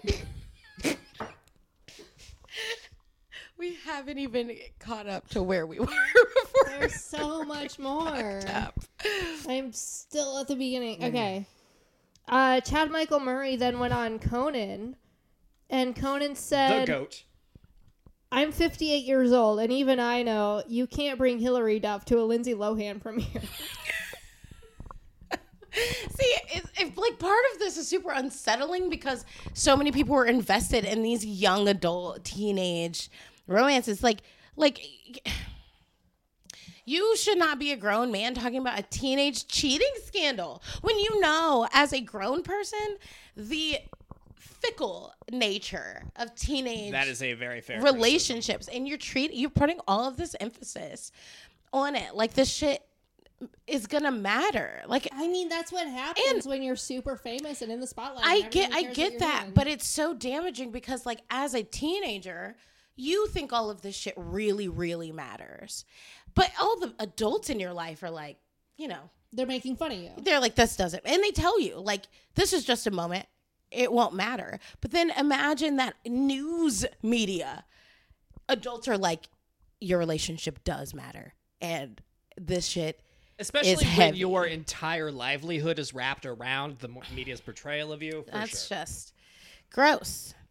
Gross. Yeah. Okay. Anyway, so Lindsay Lohan went to the premiere of Cheaper by the Dozen, and Hilary's mom tried to get her uh, kicked out. What a bitch. Yeah. But then uh, Lindsay Chad Lohan, Murray. Sorry. Lindsay Lohan was like, "Whatever, I was invited. I don't have to leave." And then like the like producers or whatever who were there, they were like, "Yeah, she was invited. She doesn't have to leave." So the producers definitely invited her just to stir up.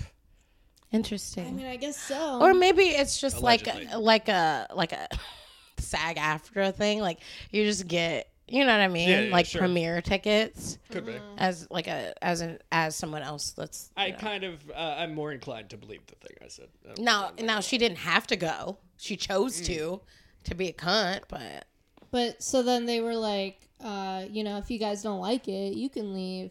And so then Hilary Duff and her family left.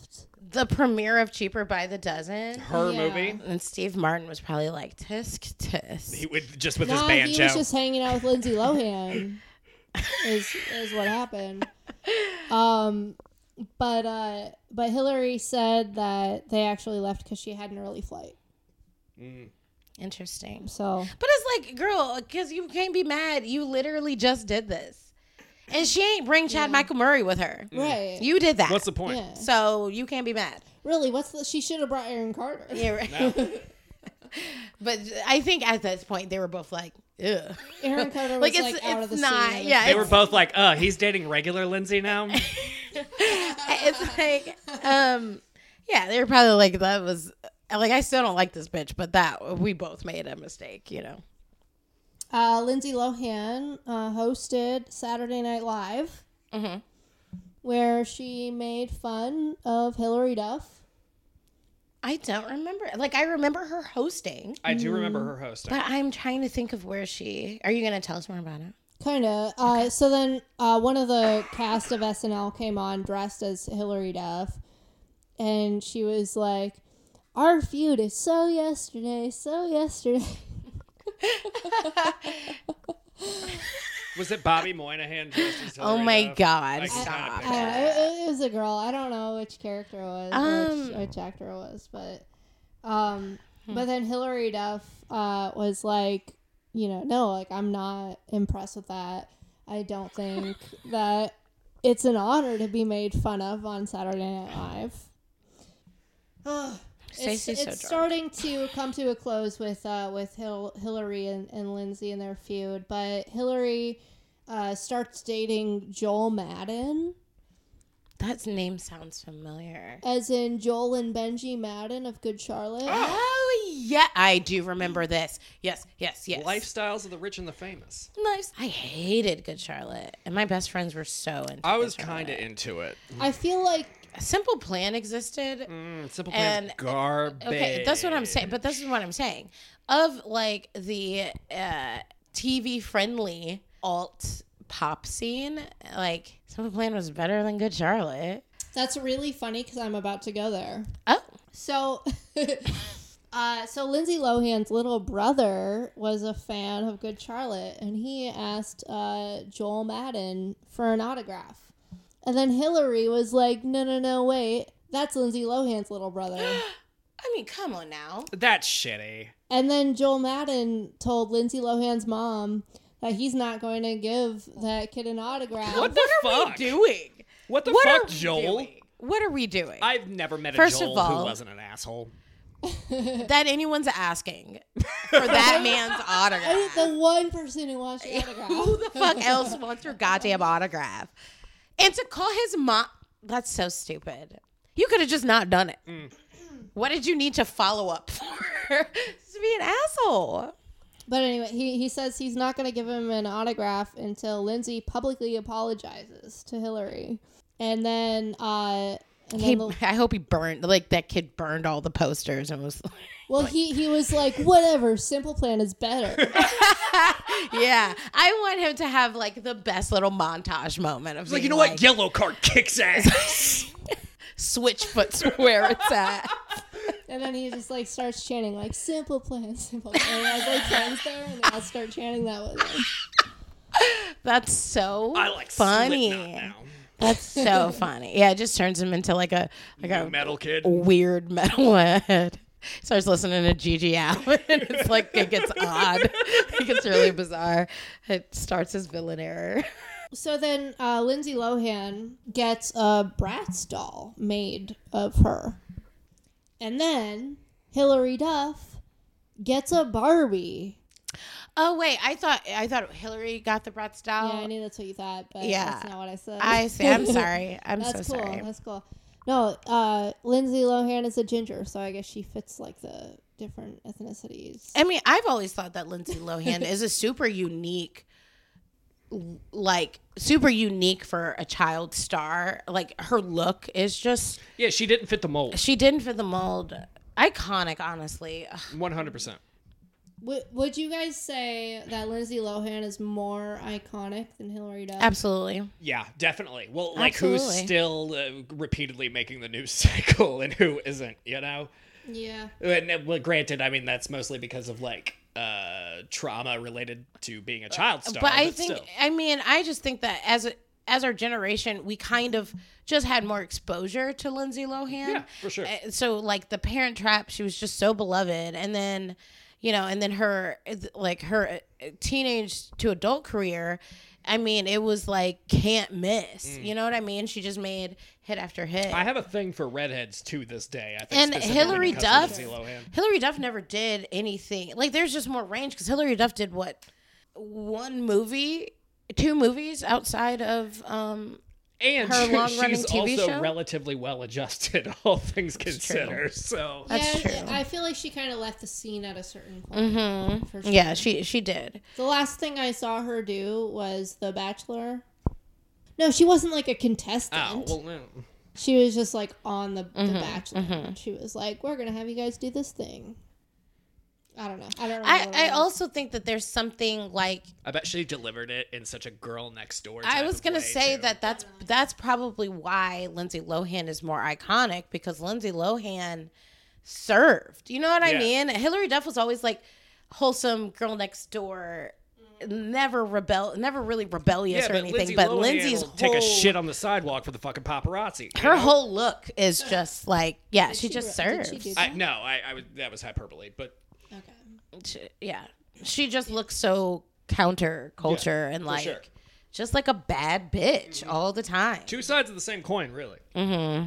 Speaking of being a bad bitch, um, uh, so Hilary Duff's mom uh, was like really like micromanaging everything, like just being like too much involved. Mm-hmm. And so she was like demanding too much. Like I guess they wanted like a, a sequel to like the Hilary or to the Lizzie McGuire movie, but they canceled it because uh, Hilary Duff's mom was like demanding too much for it, and so they were fucking like, up the bag. yeah, they were like, well, never mind. We're, we're just not going to do it then. And the same thing happened when Hilary Duff was up for uh, the lead role in Confessions of a Teenage Drama Queen. And because of her mom, hmm. they were like, no, never mind. We don't want to deal with you. And they ended up giving it to, To Lindsay, Lindsay Lohan. Lohan. also, great movie. yeah.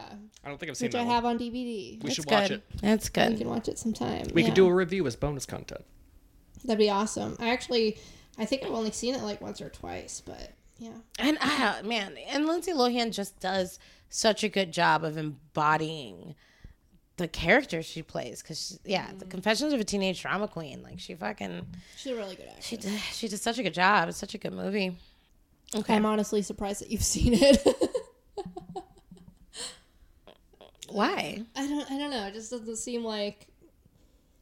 I don't know. I'm just so gay. Like obviously I would watch that movie, but like Yeah, but I I was just into like a particular era of teen movies. so like so you'll kind of hate watch anything eh, at the very least. I, there's there's some shit I won't watch. Like I don't like I don't like like eh, movies for emotion. Like I just don't like movies uh, that oh, are like, uh, made like, for the uh, purpose of being Uh, sappy. like I, I got this really cute dog, and I got really close with this really cute dog, and now I got to shoot this dog in the head. Never, not since Sounder. well, yeah, hell no. I won't. I will not. I don't like sap movies. I don't like love stories, like explicit love stories. The It, Notebook. will not watch it. good. Absolutely not. I cried. It could be good. It's just not what. Like my life is just life is sad, and like I've never needed to watch a movie Sure. to have a reason to cry. so anyway, All right. So I guess I think it's fair to say uh Lindsay Lohan won that. Mm, absolutely. All right. Enter uh Avril Lavigne. Oh my god. a new challenger appears. This just, fight! There was an episode of Celebrity Deathmatch that Yes. was Lindsay Lohan I- versus Hilary. Duff. Yeah, there was. Interesting. We'll link to that episode of Celebrity Deathmatch in the description. Shut up, Jesse. You're so annoying. All right. So I guess uh, at some point Avril Lavigne said um, that like her fans are super lame because they all want to dress like her, which That's such a.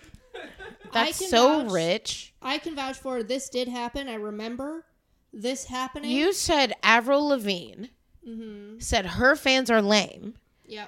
because they want to dress like her. Yeah. When Avril Lavigne was dressing like the idea of a punk person, Yes. Shut up, Avril. Fuck. Yeah, she was like, "You guys are all so lame. You need to get a life." You want to talk about industry plants? That's an industry plan, absolutely. But I I can vouch for this. This did happen. I remember this happening to me. As a I didn't think you were lying. Dressing I mean, like Avril Lavigne. so many love bitches Lavigne. I remember that started wearing neckties specifically because. Same, and I still do it to this day. Fuck Avril. I not fuck Avril Lavigne, but like I did not heed her advice. I Right. still do it. Well, because it, it's like the thing that she brought to young girls was like the rebellious punk aesthetic and And nothing it, else. and it was like something that I think we needed at the because we didn't have like a, a Madonna like we didn't have that uh Paramore wasn't a thing yet. yeah that's what I'm saying so like she she did need to exist What about No Doubt? yeah we had no doubt we we did have no What doubt about um the but Breeders? but I would say like what about? that not mainstream like Oh, I see Okay, but Like, no doubt- on MTV. no doubt was, but Right. that's not what Gwen Stefani's style was. She dressed more like a regular skater kid. It was just very plain tank top, plain and She like like a, like a No real like a chick. like a skull, you know, skull cap. Like that's that was her her thing. Mm-hmm. Her style was honestly more aligned with like TLC. Uh, you know and what? You're not like wrong. like yeah. like tank top, baggy pants, yeah. a hat, like I, yeah, yeah, it, I, she would not seem out of place in the uh, in a TLC video. Yeah. Right. So, but like, yeah, what what Avril was doing was was different than that. Anyway, So yeah, Avril Lavigne said this shit, and then Hilary Duff said, you know, hey, that was really mean. You need to respect your fans. Uh, you know, sh- you should be honored that they want to emulate you. You should take it as a compliment. Also, they don't buy their own clothes. but uh, I but did and Avril. I kind of I changed my opinion. I I understand why Avril did it because she was going for a punk.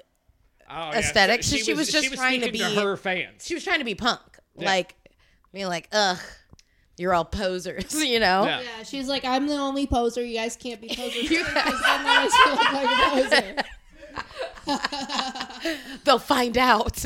The breeders are watching. They'll find out. Jello Biafra better not see this. Okay. So then Avril Lavigne was like, Hilary Duff, you better mind your fucking business. I'm gonna come for you. Oh damn. Yeah, and she was like, All the way from Quebec. she was like, you should have known better than to fuck with someone like me.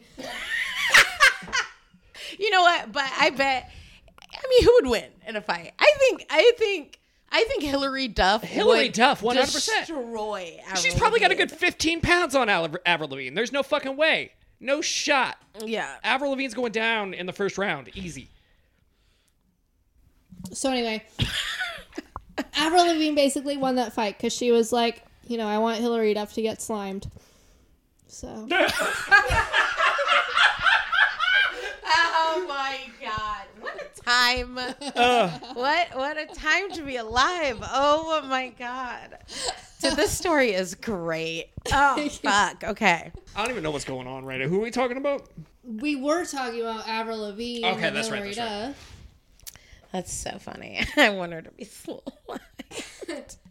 And I don't, I don't know if if Hilary Duff ever got slimed. I feel like if she did, that probably would have been featured in the in. It's I think if she didn't, that's that. fucking criminal. what an interesting line Avril Lavigne had to ride because she is marketed towards teenagers. Yeah. So she can't actually be punk as fuck. Right. So it's like her threat is Nickelodeon will deal with you.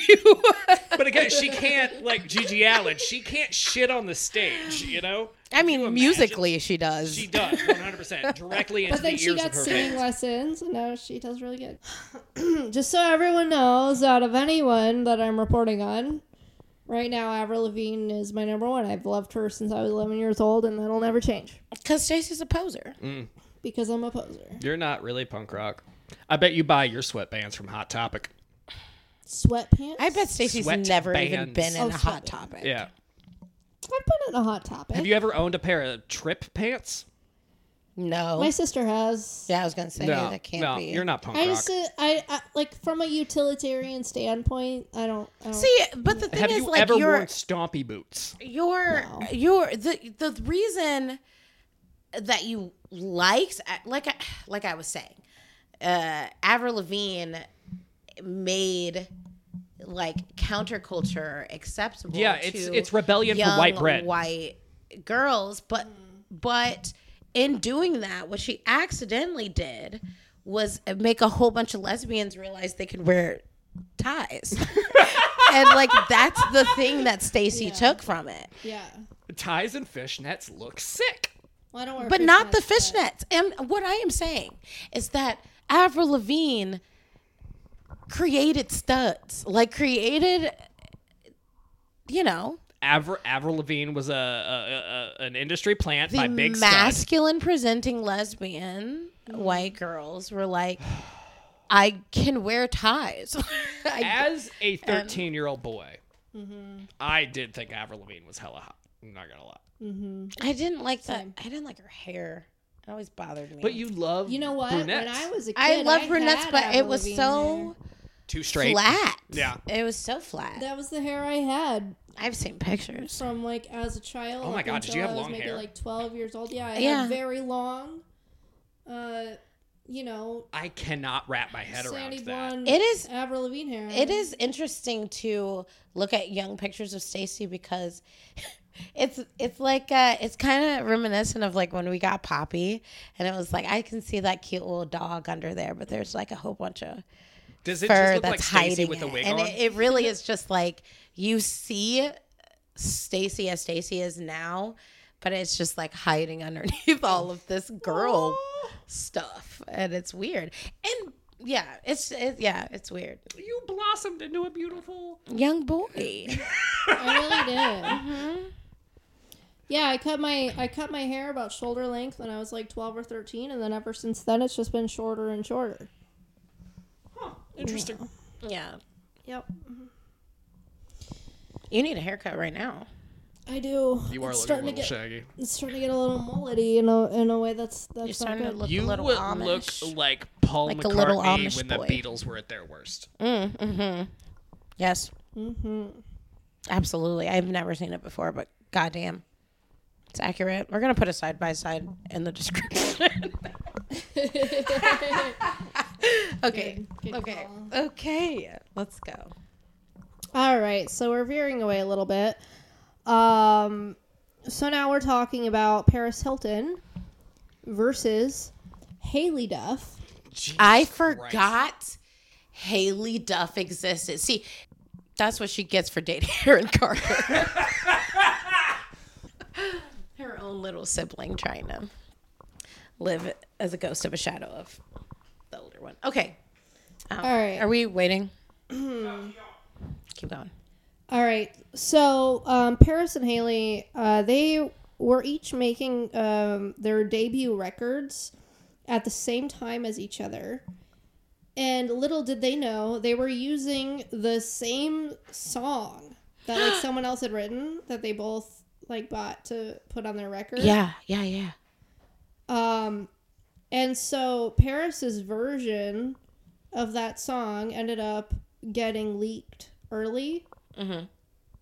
and therefore uh, basically destroying uh, Haylie's entire, um, you know, pop singer career. Oh my god, dude. Oh my god. Oh my god. I have something I have something I want to share. Go for it. So, this happened Uh-huh. with um Jennifer Lopez Okay. and uh and Ashanti, right? Okay. Ashanti t- sings Jennifer Lopez's songs. Jennifer Lopez cannot sing. So so Jennifer Lopez had the look and like the star power. She cannot sing. The ass. So when you listen to Jennifer Lopez's music, it's someone else. Like like if you go back and listen, and now that Ashanti became like popular, you're like, "Oh my god. That was Ashanti singing, right?" Okay. Okay. That's a name I haven't so heard in years. Jesus. so so Ashanti uh basically eventually was like this lady is like kind of getting famous off of I'm just going to start my own music career. But she had wrote written a bunch of songs and they worked under the same label. So the label gave one of Ashanti's songs that she was going to release in her premiere like her debut album to Jennifer Lopez to record. And to stop uh Jennifer Lopez from stealing her song, she leaked the recording of that single out. So then, you know, so Jennifer Lopez couldn't have it. the anyway. music industry is so. Go ahead. I say that to say I don't think it, it was an accident. You know what I mean? One hundred percent what? Like, what do you mean? I don't think it was an accident that that song got that the song got leaked You think that they wanted to boost Paris Hilton rather than to just give Paris ownership of the song because nobody was going to listen to it. Just like that's what Ashanti did. Nobody's going to listen to Jennifer Lopez because I, a person who can actually sing, came, you know, mm. made made the song. Mm-hmm. Yeah. Yeah. I don't know. I just I just want to say I think it's bullshit if you are Haylie Duff and you want a pop career. The All all I'm saying is the only reason you are famous is Mm-hmm. because your little sister is a big huge superstar. your big sister. Yeah. Hilary Duff is 2 years younger than Haylie Duff. no shit. I didn't know that. Mm-hmm. I feel like she was pitched as I- Hilary Duff's younger sister, I right? think I think maybe we Just assumed and that. yeah because that was the that's what happened. Cuz you knew Historically. you knew- well, that's what knew that happened with Aaron. existed and then Haylie Duff came out. Exactly. And we had seen Nick and Aaron and, you know, whatever. Mm-hmm. So, like, yeah. No, A Haylie- little Bow Wow and Snoop Dogg. Haylie was 2 years older than Hilary Duff.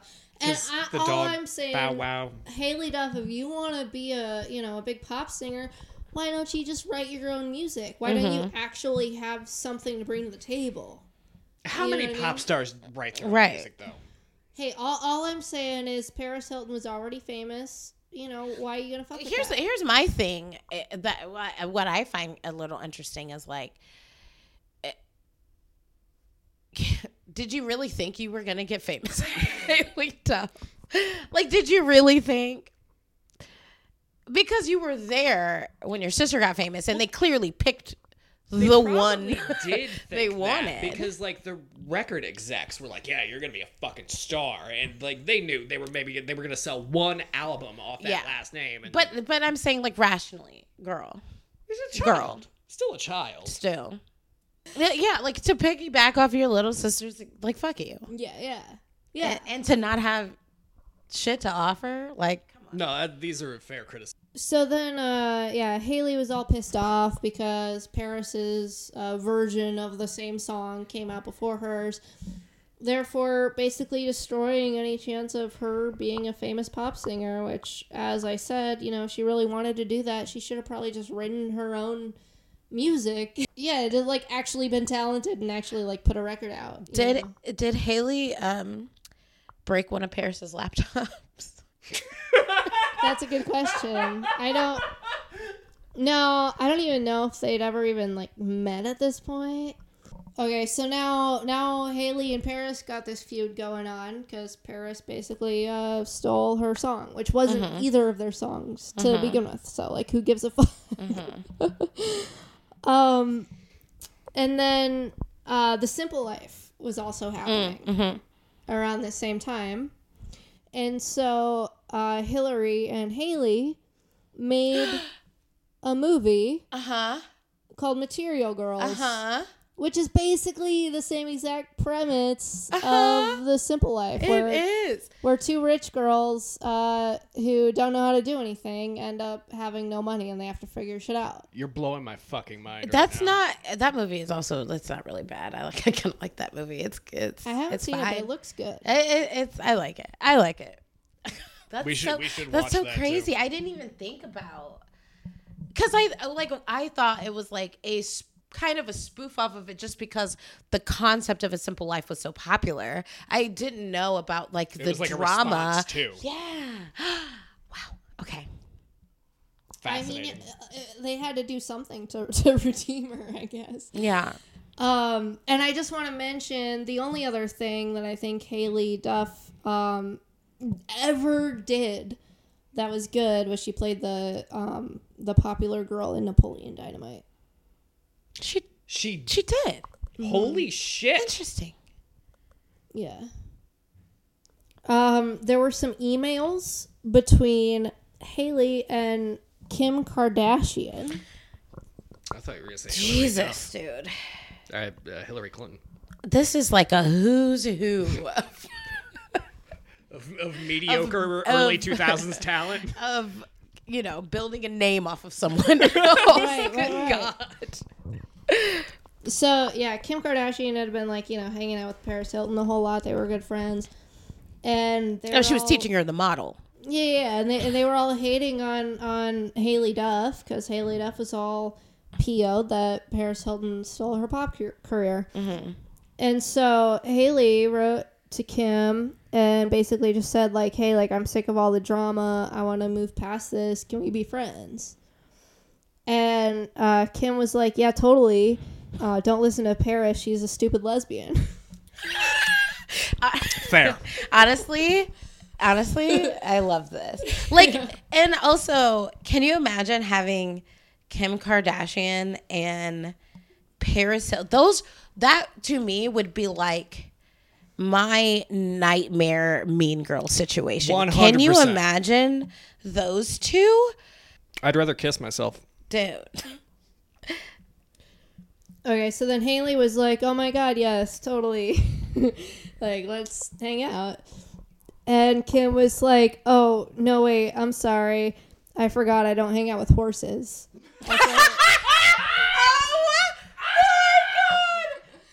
Oh my god. And then uh, she called her a slut, and she was like, "Also, I'm busy." That just sounds like a text chain between me and Lynette. Though. It's um it's the also I'm busy Yeah. for me. Like one, you're a horse, two, you're a slut. Also, I'm not I free got that shit day. to do that day. I don't- Just check my calendar. Turns out you're a horse. like that's so good. uh so funny. Oh, and it's like so classic mean girl. Reel them in.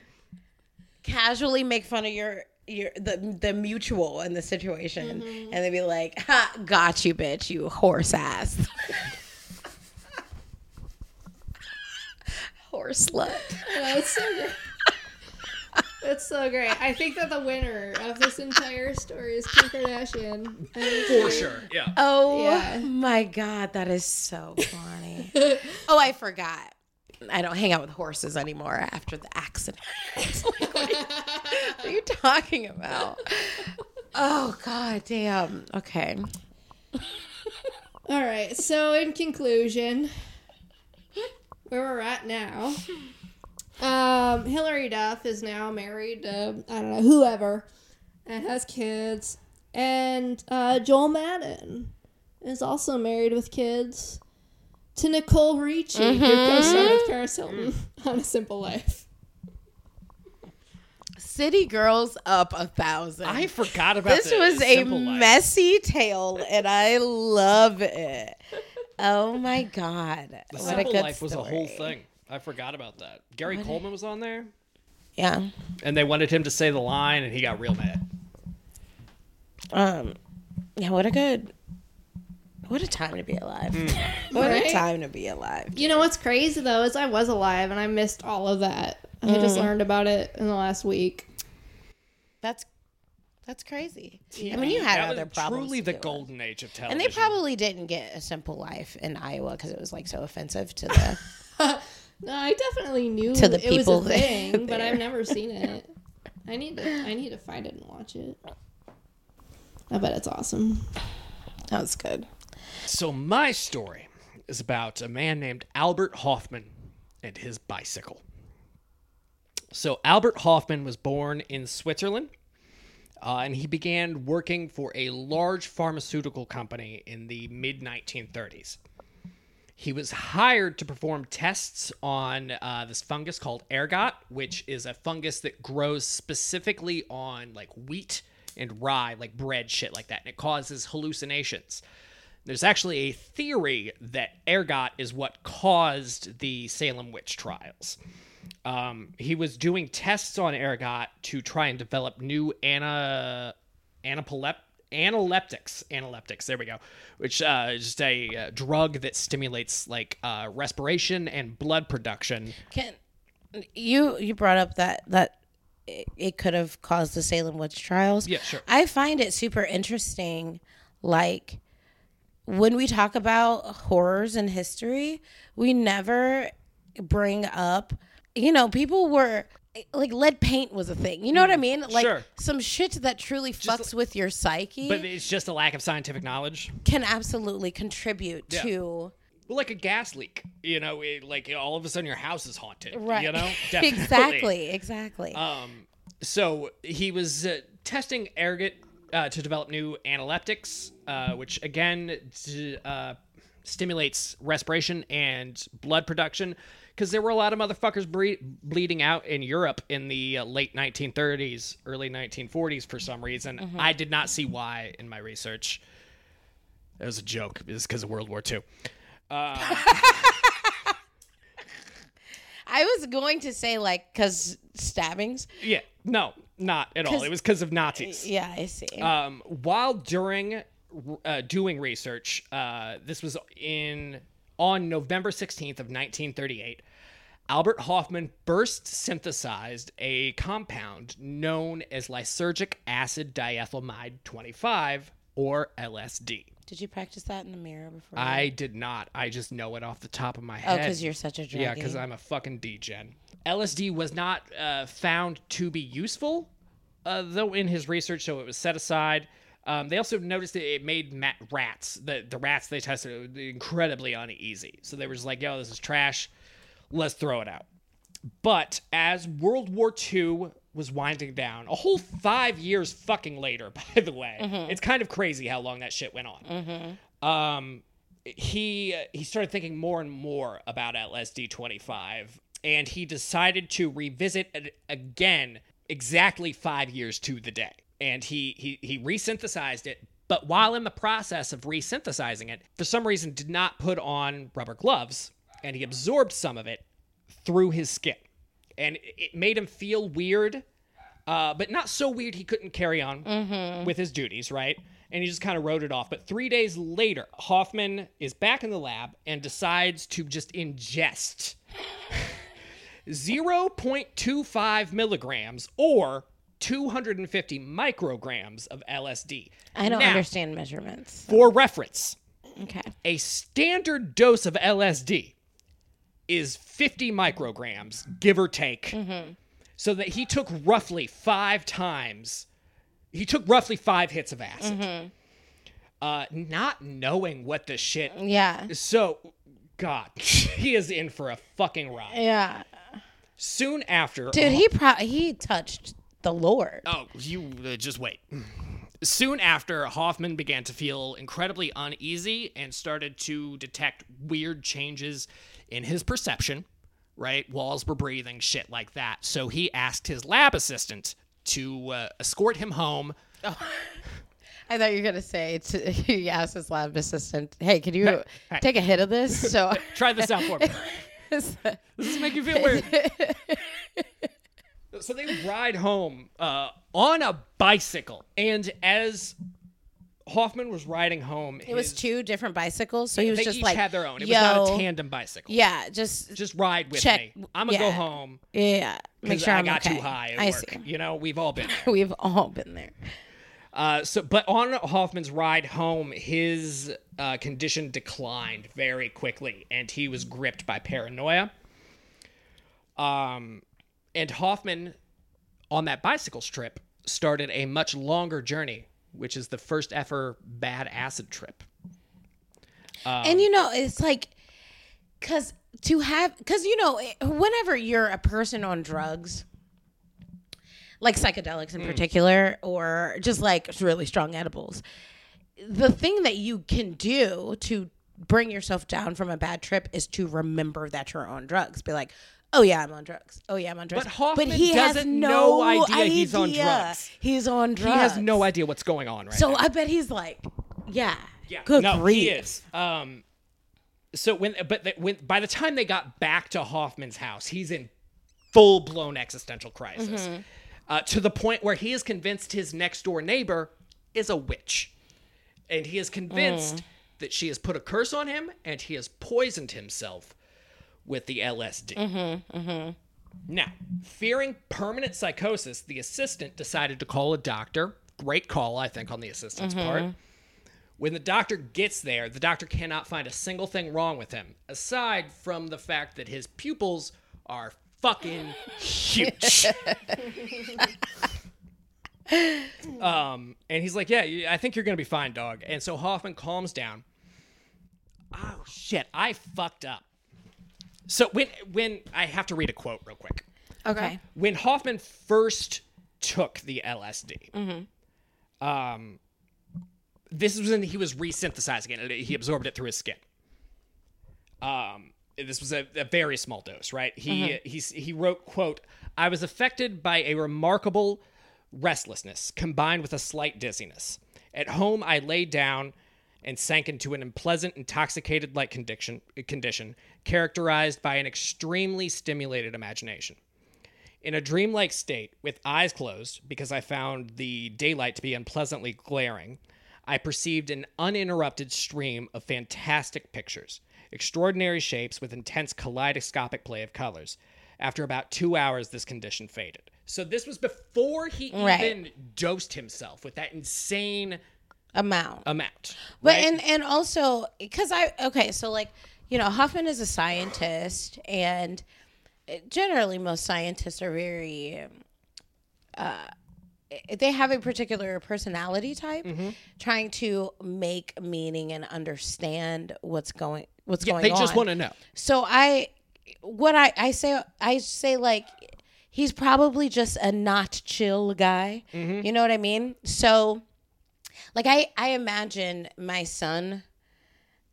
Like Oh, if my God. son ever did, did you know, psychedelics, he'd probably really dis he would feel uncomfortable and really dislike it because he things need to make sense to him and I think psychedelic he would have a very experiences similar reaction. yeah psychedelic experiences if you can't find the cause you know and effect like through line yeah it would probably be like we'll get there. We will 100% get there. Um, so uh, he, he was afraid he poisoned himself, fearing permanent psychosis, blah, blah, blah, blah, blah. Um, so when the doctor said, yo, you're fine, Hofmann calmed the fuck down. Because Right. that's what he need that's what i'm saying Yes. that personality. He personality just needed to hear he was okay. he needed to he needed that reassurance yeah Um, and then after he calmed down, I need your phone. I, sent I sent you the second quote. because I knew my I, because I knew my phone was about to die, so I sent you the second quote. Okay. You know my password. I know your password, but That's weird that he knows your password. I'll tell you later. We're best friends. I I'm just- can't get the password okay. to pull up though because it's an iPhone, and I'm poor. I don't know how to work iPhones. It's be, you're the touch does the touch doesn't work on No, there because yeah, it, it's like it- this is a poor. this is a poor right hand. I can I can identify. I don't know how to work anything other than iPhones. yeah. Yeah, That's the exact opposite of my problem. exactly. Uh, so after the doctor told him he was fine, right, he started to calm down, and he was just overcome by this wave of like joy and like peace. And later he wrote about it and said, "quote Little by little, I could begin to enjoy the unprecedented colors and plays of shapes that persisted behind my closed eyes. Kaleidoscopic, fantastic images surged in on me, alternating, variegated, opening and then closing themselves in circles and spirals, exploding in colored fountains, rearranging and hybridizing themselves in constant flux. Um, Cool. cool, cool, cool. Um, and that's the story of Hofmann's first trip. After that, he came down and he was fine. Um, and now every day or every year, the anniversary of Hofmann's trip is celebrated as Bicycle Day. Uh, by by by hippies and degens alike. What? And I I think have that's really fucking beautiful. Heard. Yeah. And that again, that day is uh, April nineteenth, the day before you know the weed day, uh, which I think is kind of neat. That's so interesting to me. Uh, what I think is Be- because I've known a lot of hippies, and all they do is talk about their hippie nonsense. But and they've never I've mentioned never Bicycle Day. You know, but I do tune them out a lot. yeah, so. yeah, for sure. Um, I think it's really interesting because Hofmann decided to revisit that chemical because he just had an inkling that there was something special Mm-hmm. about it and that he was on the verge of something, right? And now, only now, do we like he was 100% right, but we only just now are realizing that because of the way the LSD was tied to like the counterculture in America Right. in the 1960s and um because of that the way that the government their reaction to it you know it was uh, labeled as a schedule 1 substance like there was And no even before that, we were trying to use it to do to stupid, do- yeah, freaky instead of like doing things. something yeah the CIA We're like, I don't know. Can we use this for the military? for like fucking espionage Is it a truth serum? but like, it's- really he made massive massive breakthroughs in Mm-hmm. the field of psychology and we're only just now beginning to scratch the surface of what he accomplished. And it's it is kind of a shame because we do now, now we do know the powers of like psychedelics in treating addiction and Mental- just um, mental and, illness and mental illness, but but it, it sucks too because like we took so long to actually delve into that that people have like your layperson, you're not scientist, has been trying to figure it out. So then we have people who get e- eaten up, you know, by psychedelics. Uh, You know, Mm. Mm-hmm. Just fly fried. too close Absolutely to the fried, yeah. Yeah, fly like too close Icarus, to the yeah. sun. Uh, You have people who um, don't understand their mental illnesses already and Right. then add psychedelics on top of that and have really bad psychotic breaks. Yeah, I mean, if And you have like- something like schizophrenia, LSD is not going to help you. But if you have something like borderline personality disorder, Yeah. maybe again, maybe but we're that's not the, health that's the thing you what. I, what i'm saying is that, it took us so long to unpack it like it's had such a good impact on people but it's all trial and error Yeah. in a There's no science there. in a you know well, there's gentleman science, in but the street where Yeah. whereas it could be so helpful to so many hundred percent. people and I like. I have the most profoundly impactful. I I I. I, I'm regret. I, I don't want to use the word religious experience, but it's the closest no i get, I get word it. that I have Spiritual, for it. Uh, yeah. yeah, it has been on LSD. Uh, Mm-hmm. I I sincerely believe that I would not have gotten off of heroin if Mm. it weren't for acid, uh, Mm-hmm. because I, I took I took a lot and I just saw where I was fucking up and where my fuck ups were like affecting me in Mm-hmm. my day to day life, and I made some fucking changes. You know, and, and probably also connected it to trauma. because well it, there's also like this thing with psychedelics where you do feel how your actions actually affect other people well, yeah, And you feel a uh, connectiveness to and so it's like you take you because it drugs, diminishes your ego. You're allowed to see right and and like addiction makes you selfish because 100%. addiction is like is a selfish thing and so like if you take something that lets you understand the connectivity like just break that that cycle. cycle in your brain Yeah. like that can be extremely helpful One hundred percent. but i also would like to say along with the dude and lsd you know there's there's uh so many you know um other cultures like not american cultures native americans um muslim you know culture like all of these other cultures that have done psychedelics for forever Mm-hmm. and understood the benefit of it but we just Have been ignoring bullheadedly don't the give a fuck And those cultures, and a lot of those devalue- cultures were using uh, variations of LSD. Yes. Right. They were just extracting them uh, kind of in a more holistic, not in a lab setting. right right Um, and Hofmann was the first person to do so and document it Mm-hmm. in a lab setting. And you're right. I, I I think there is something of note there that we uh, that's we didn't take it seriously until a white person because did we have well not and not even that it's just like the amount of value our like a, a colonial society Ah, see. ha, just threw away because it they they thought everyone was lesser than them Mm-hmm. like it, it's taken us so long to make so many so much progress because we because like Ah, yeah, we sure. just throw away other people's like we conquer throw away their culture Right. pretend that it's less than and so it's like so much insight and so like yeah. And so much shit you can learn Rich white kids traveling to the global south to take ayahuasca. Yep. you know? exactly exactly Yeah, definitely. yeah